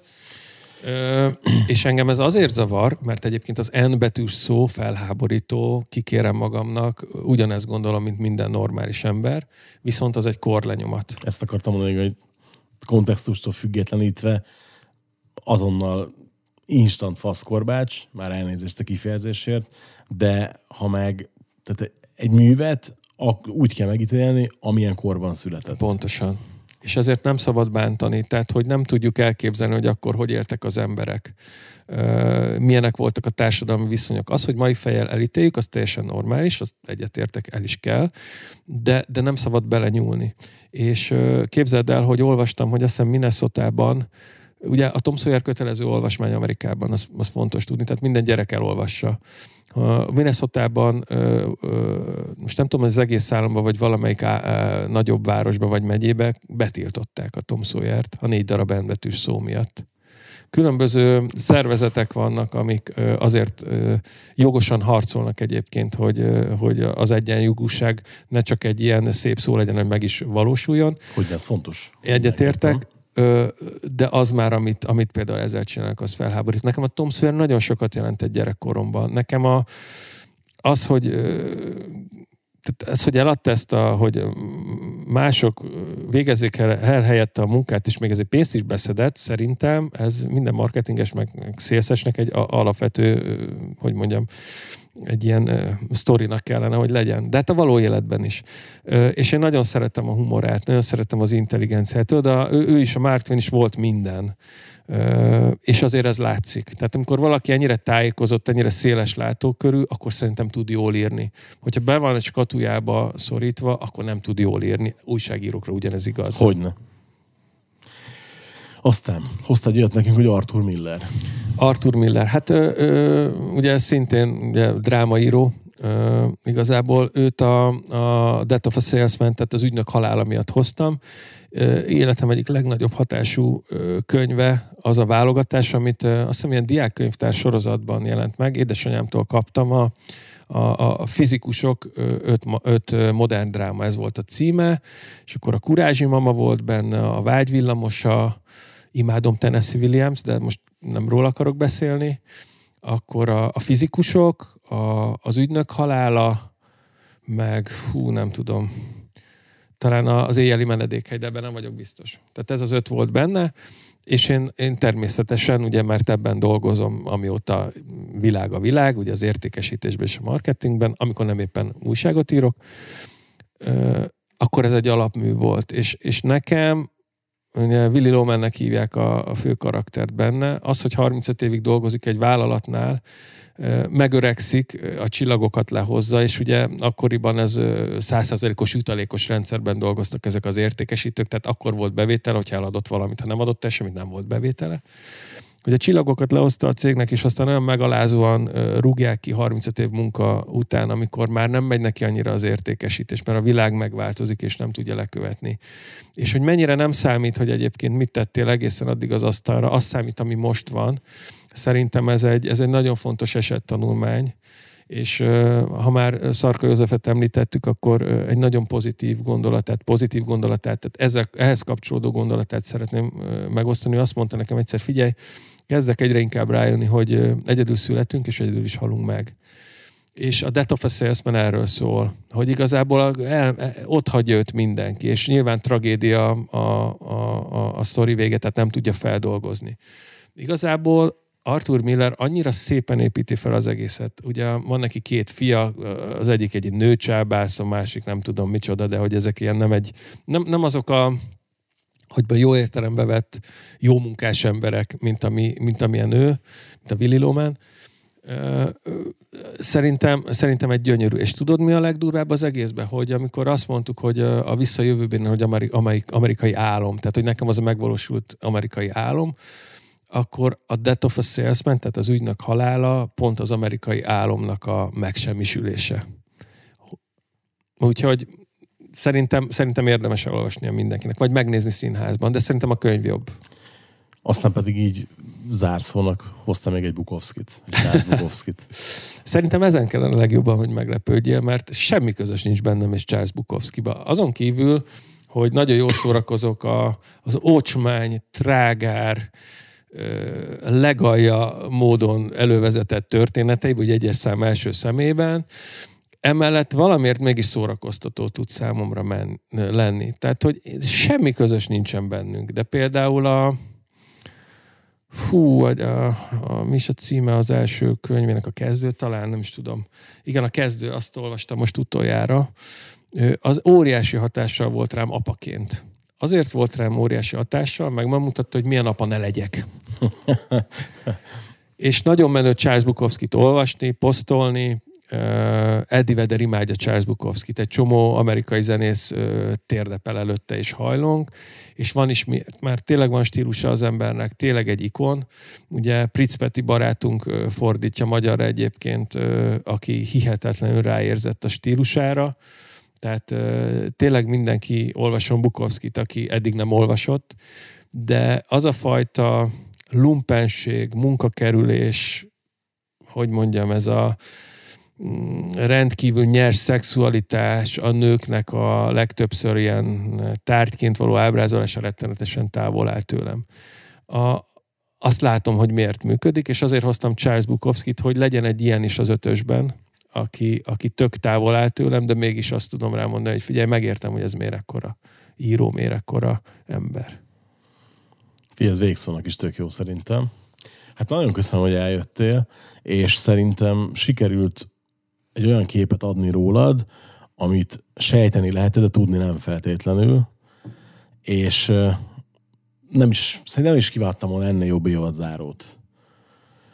Úgyhogy nektek pedig nagyon szépen köszönöm, hogy megnéztetek, illetve meghallgattatok minket. Remélem, hogy a következő évadban is velünk tartotok majd.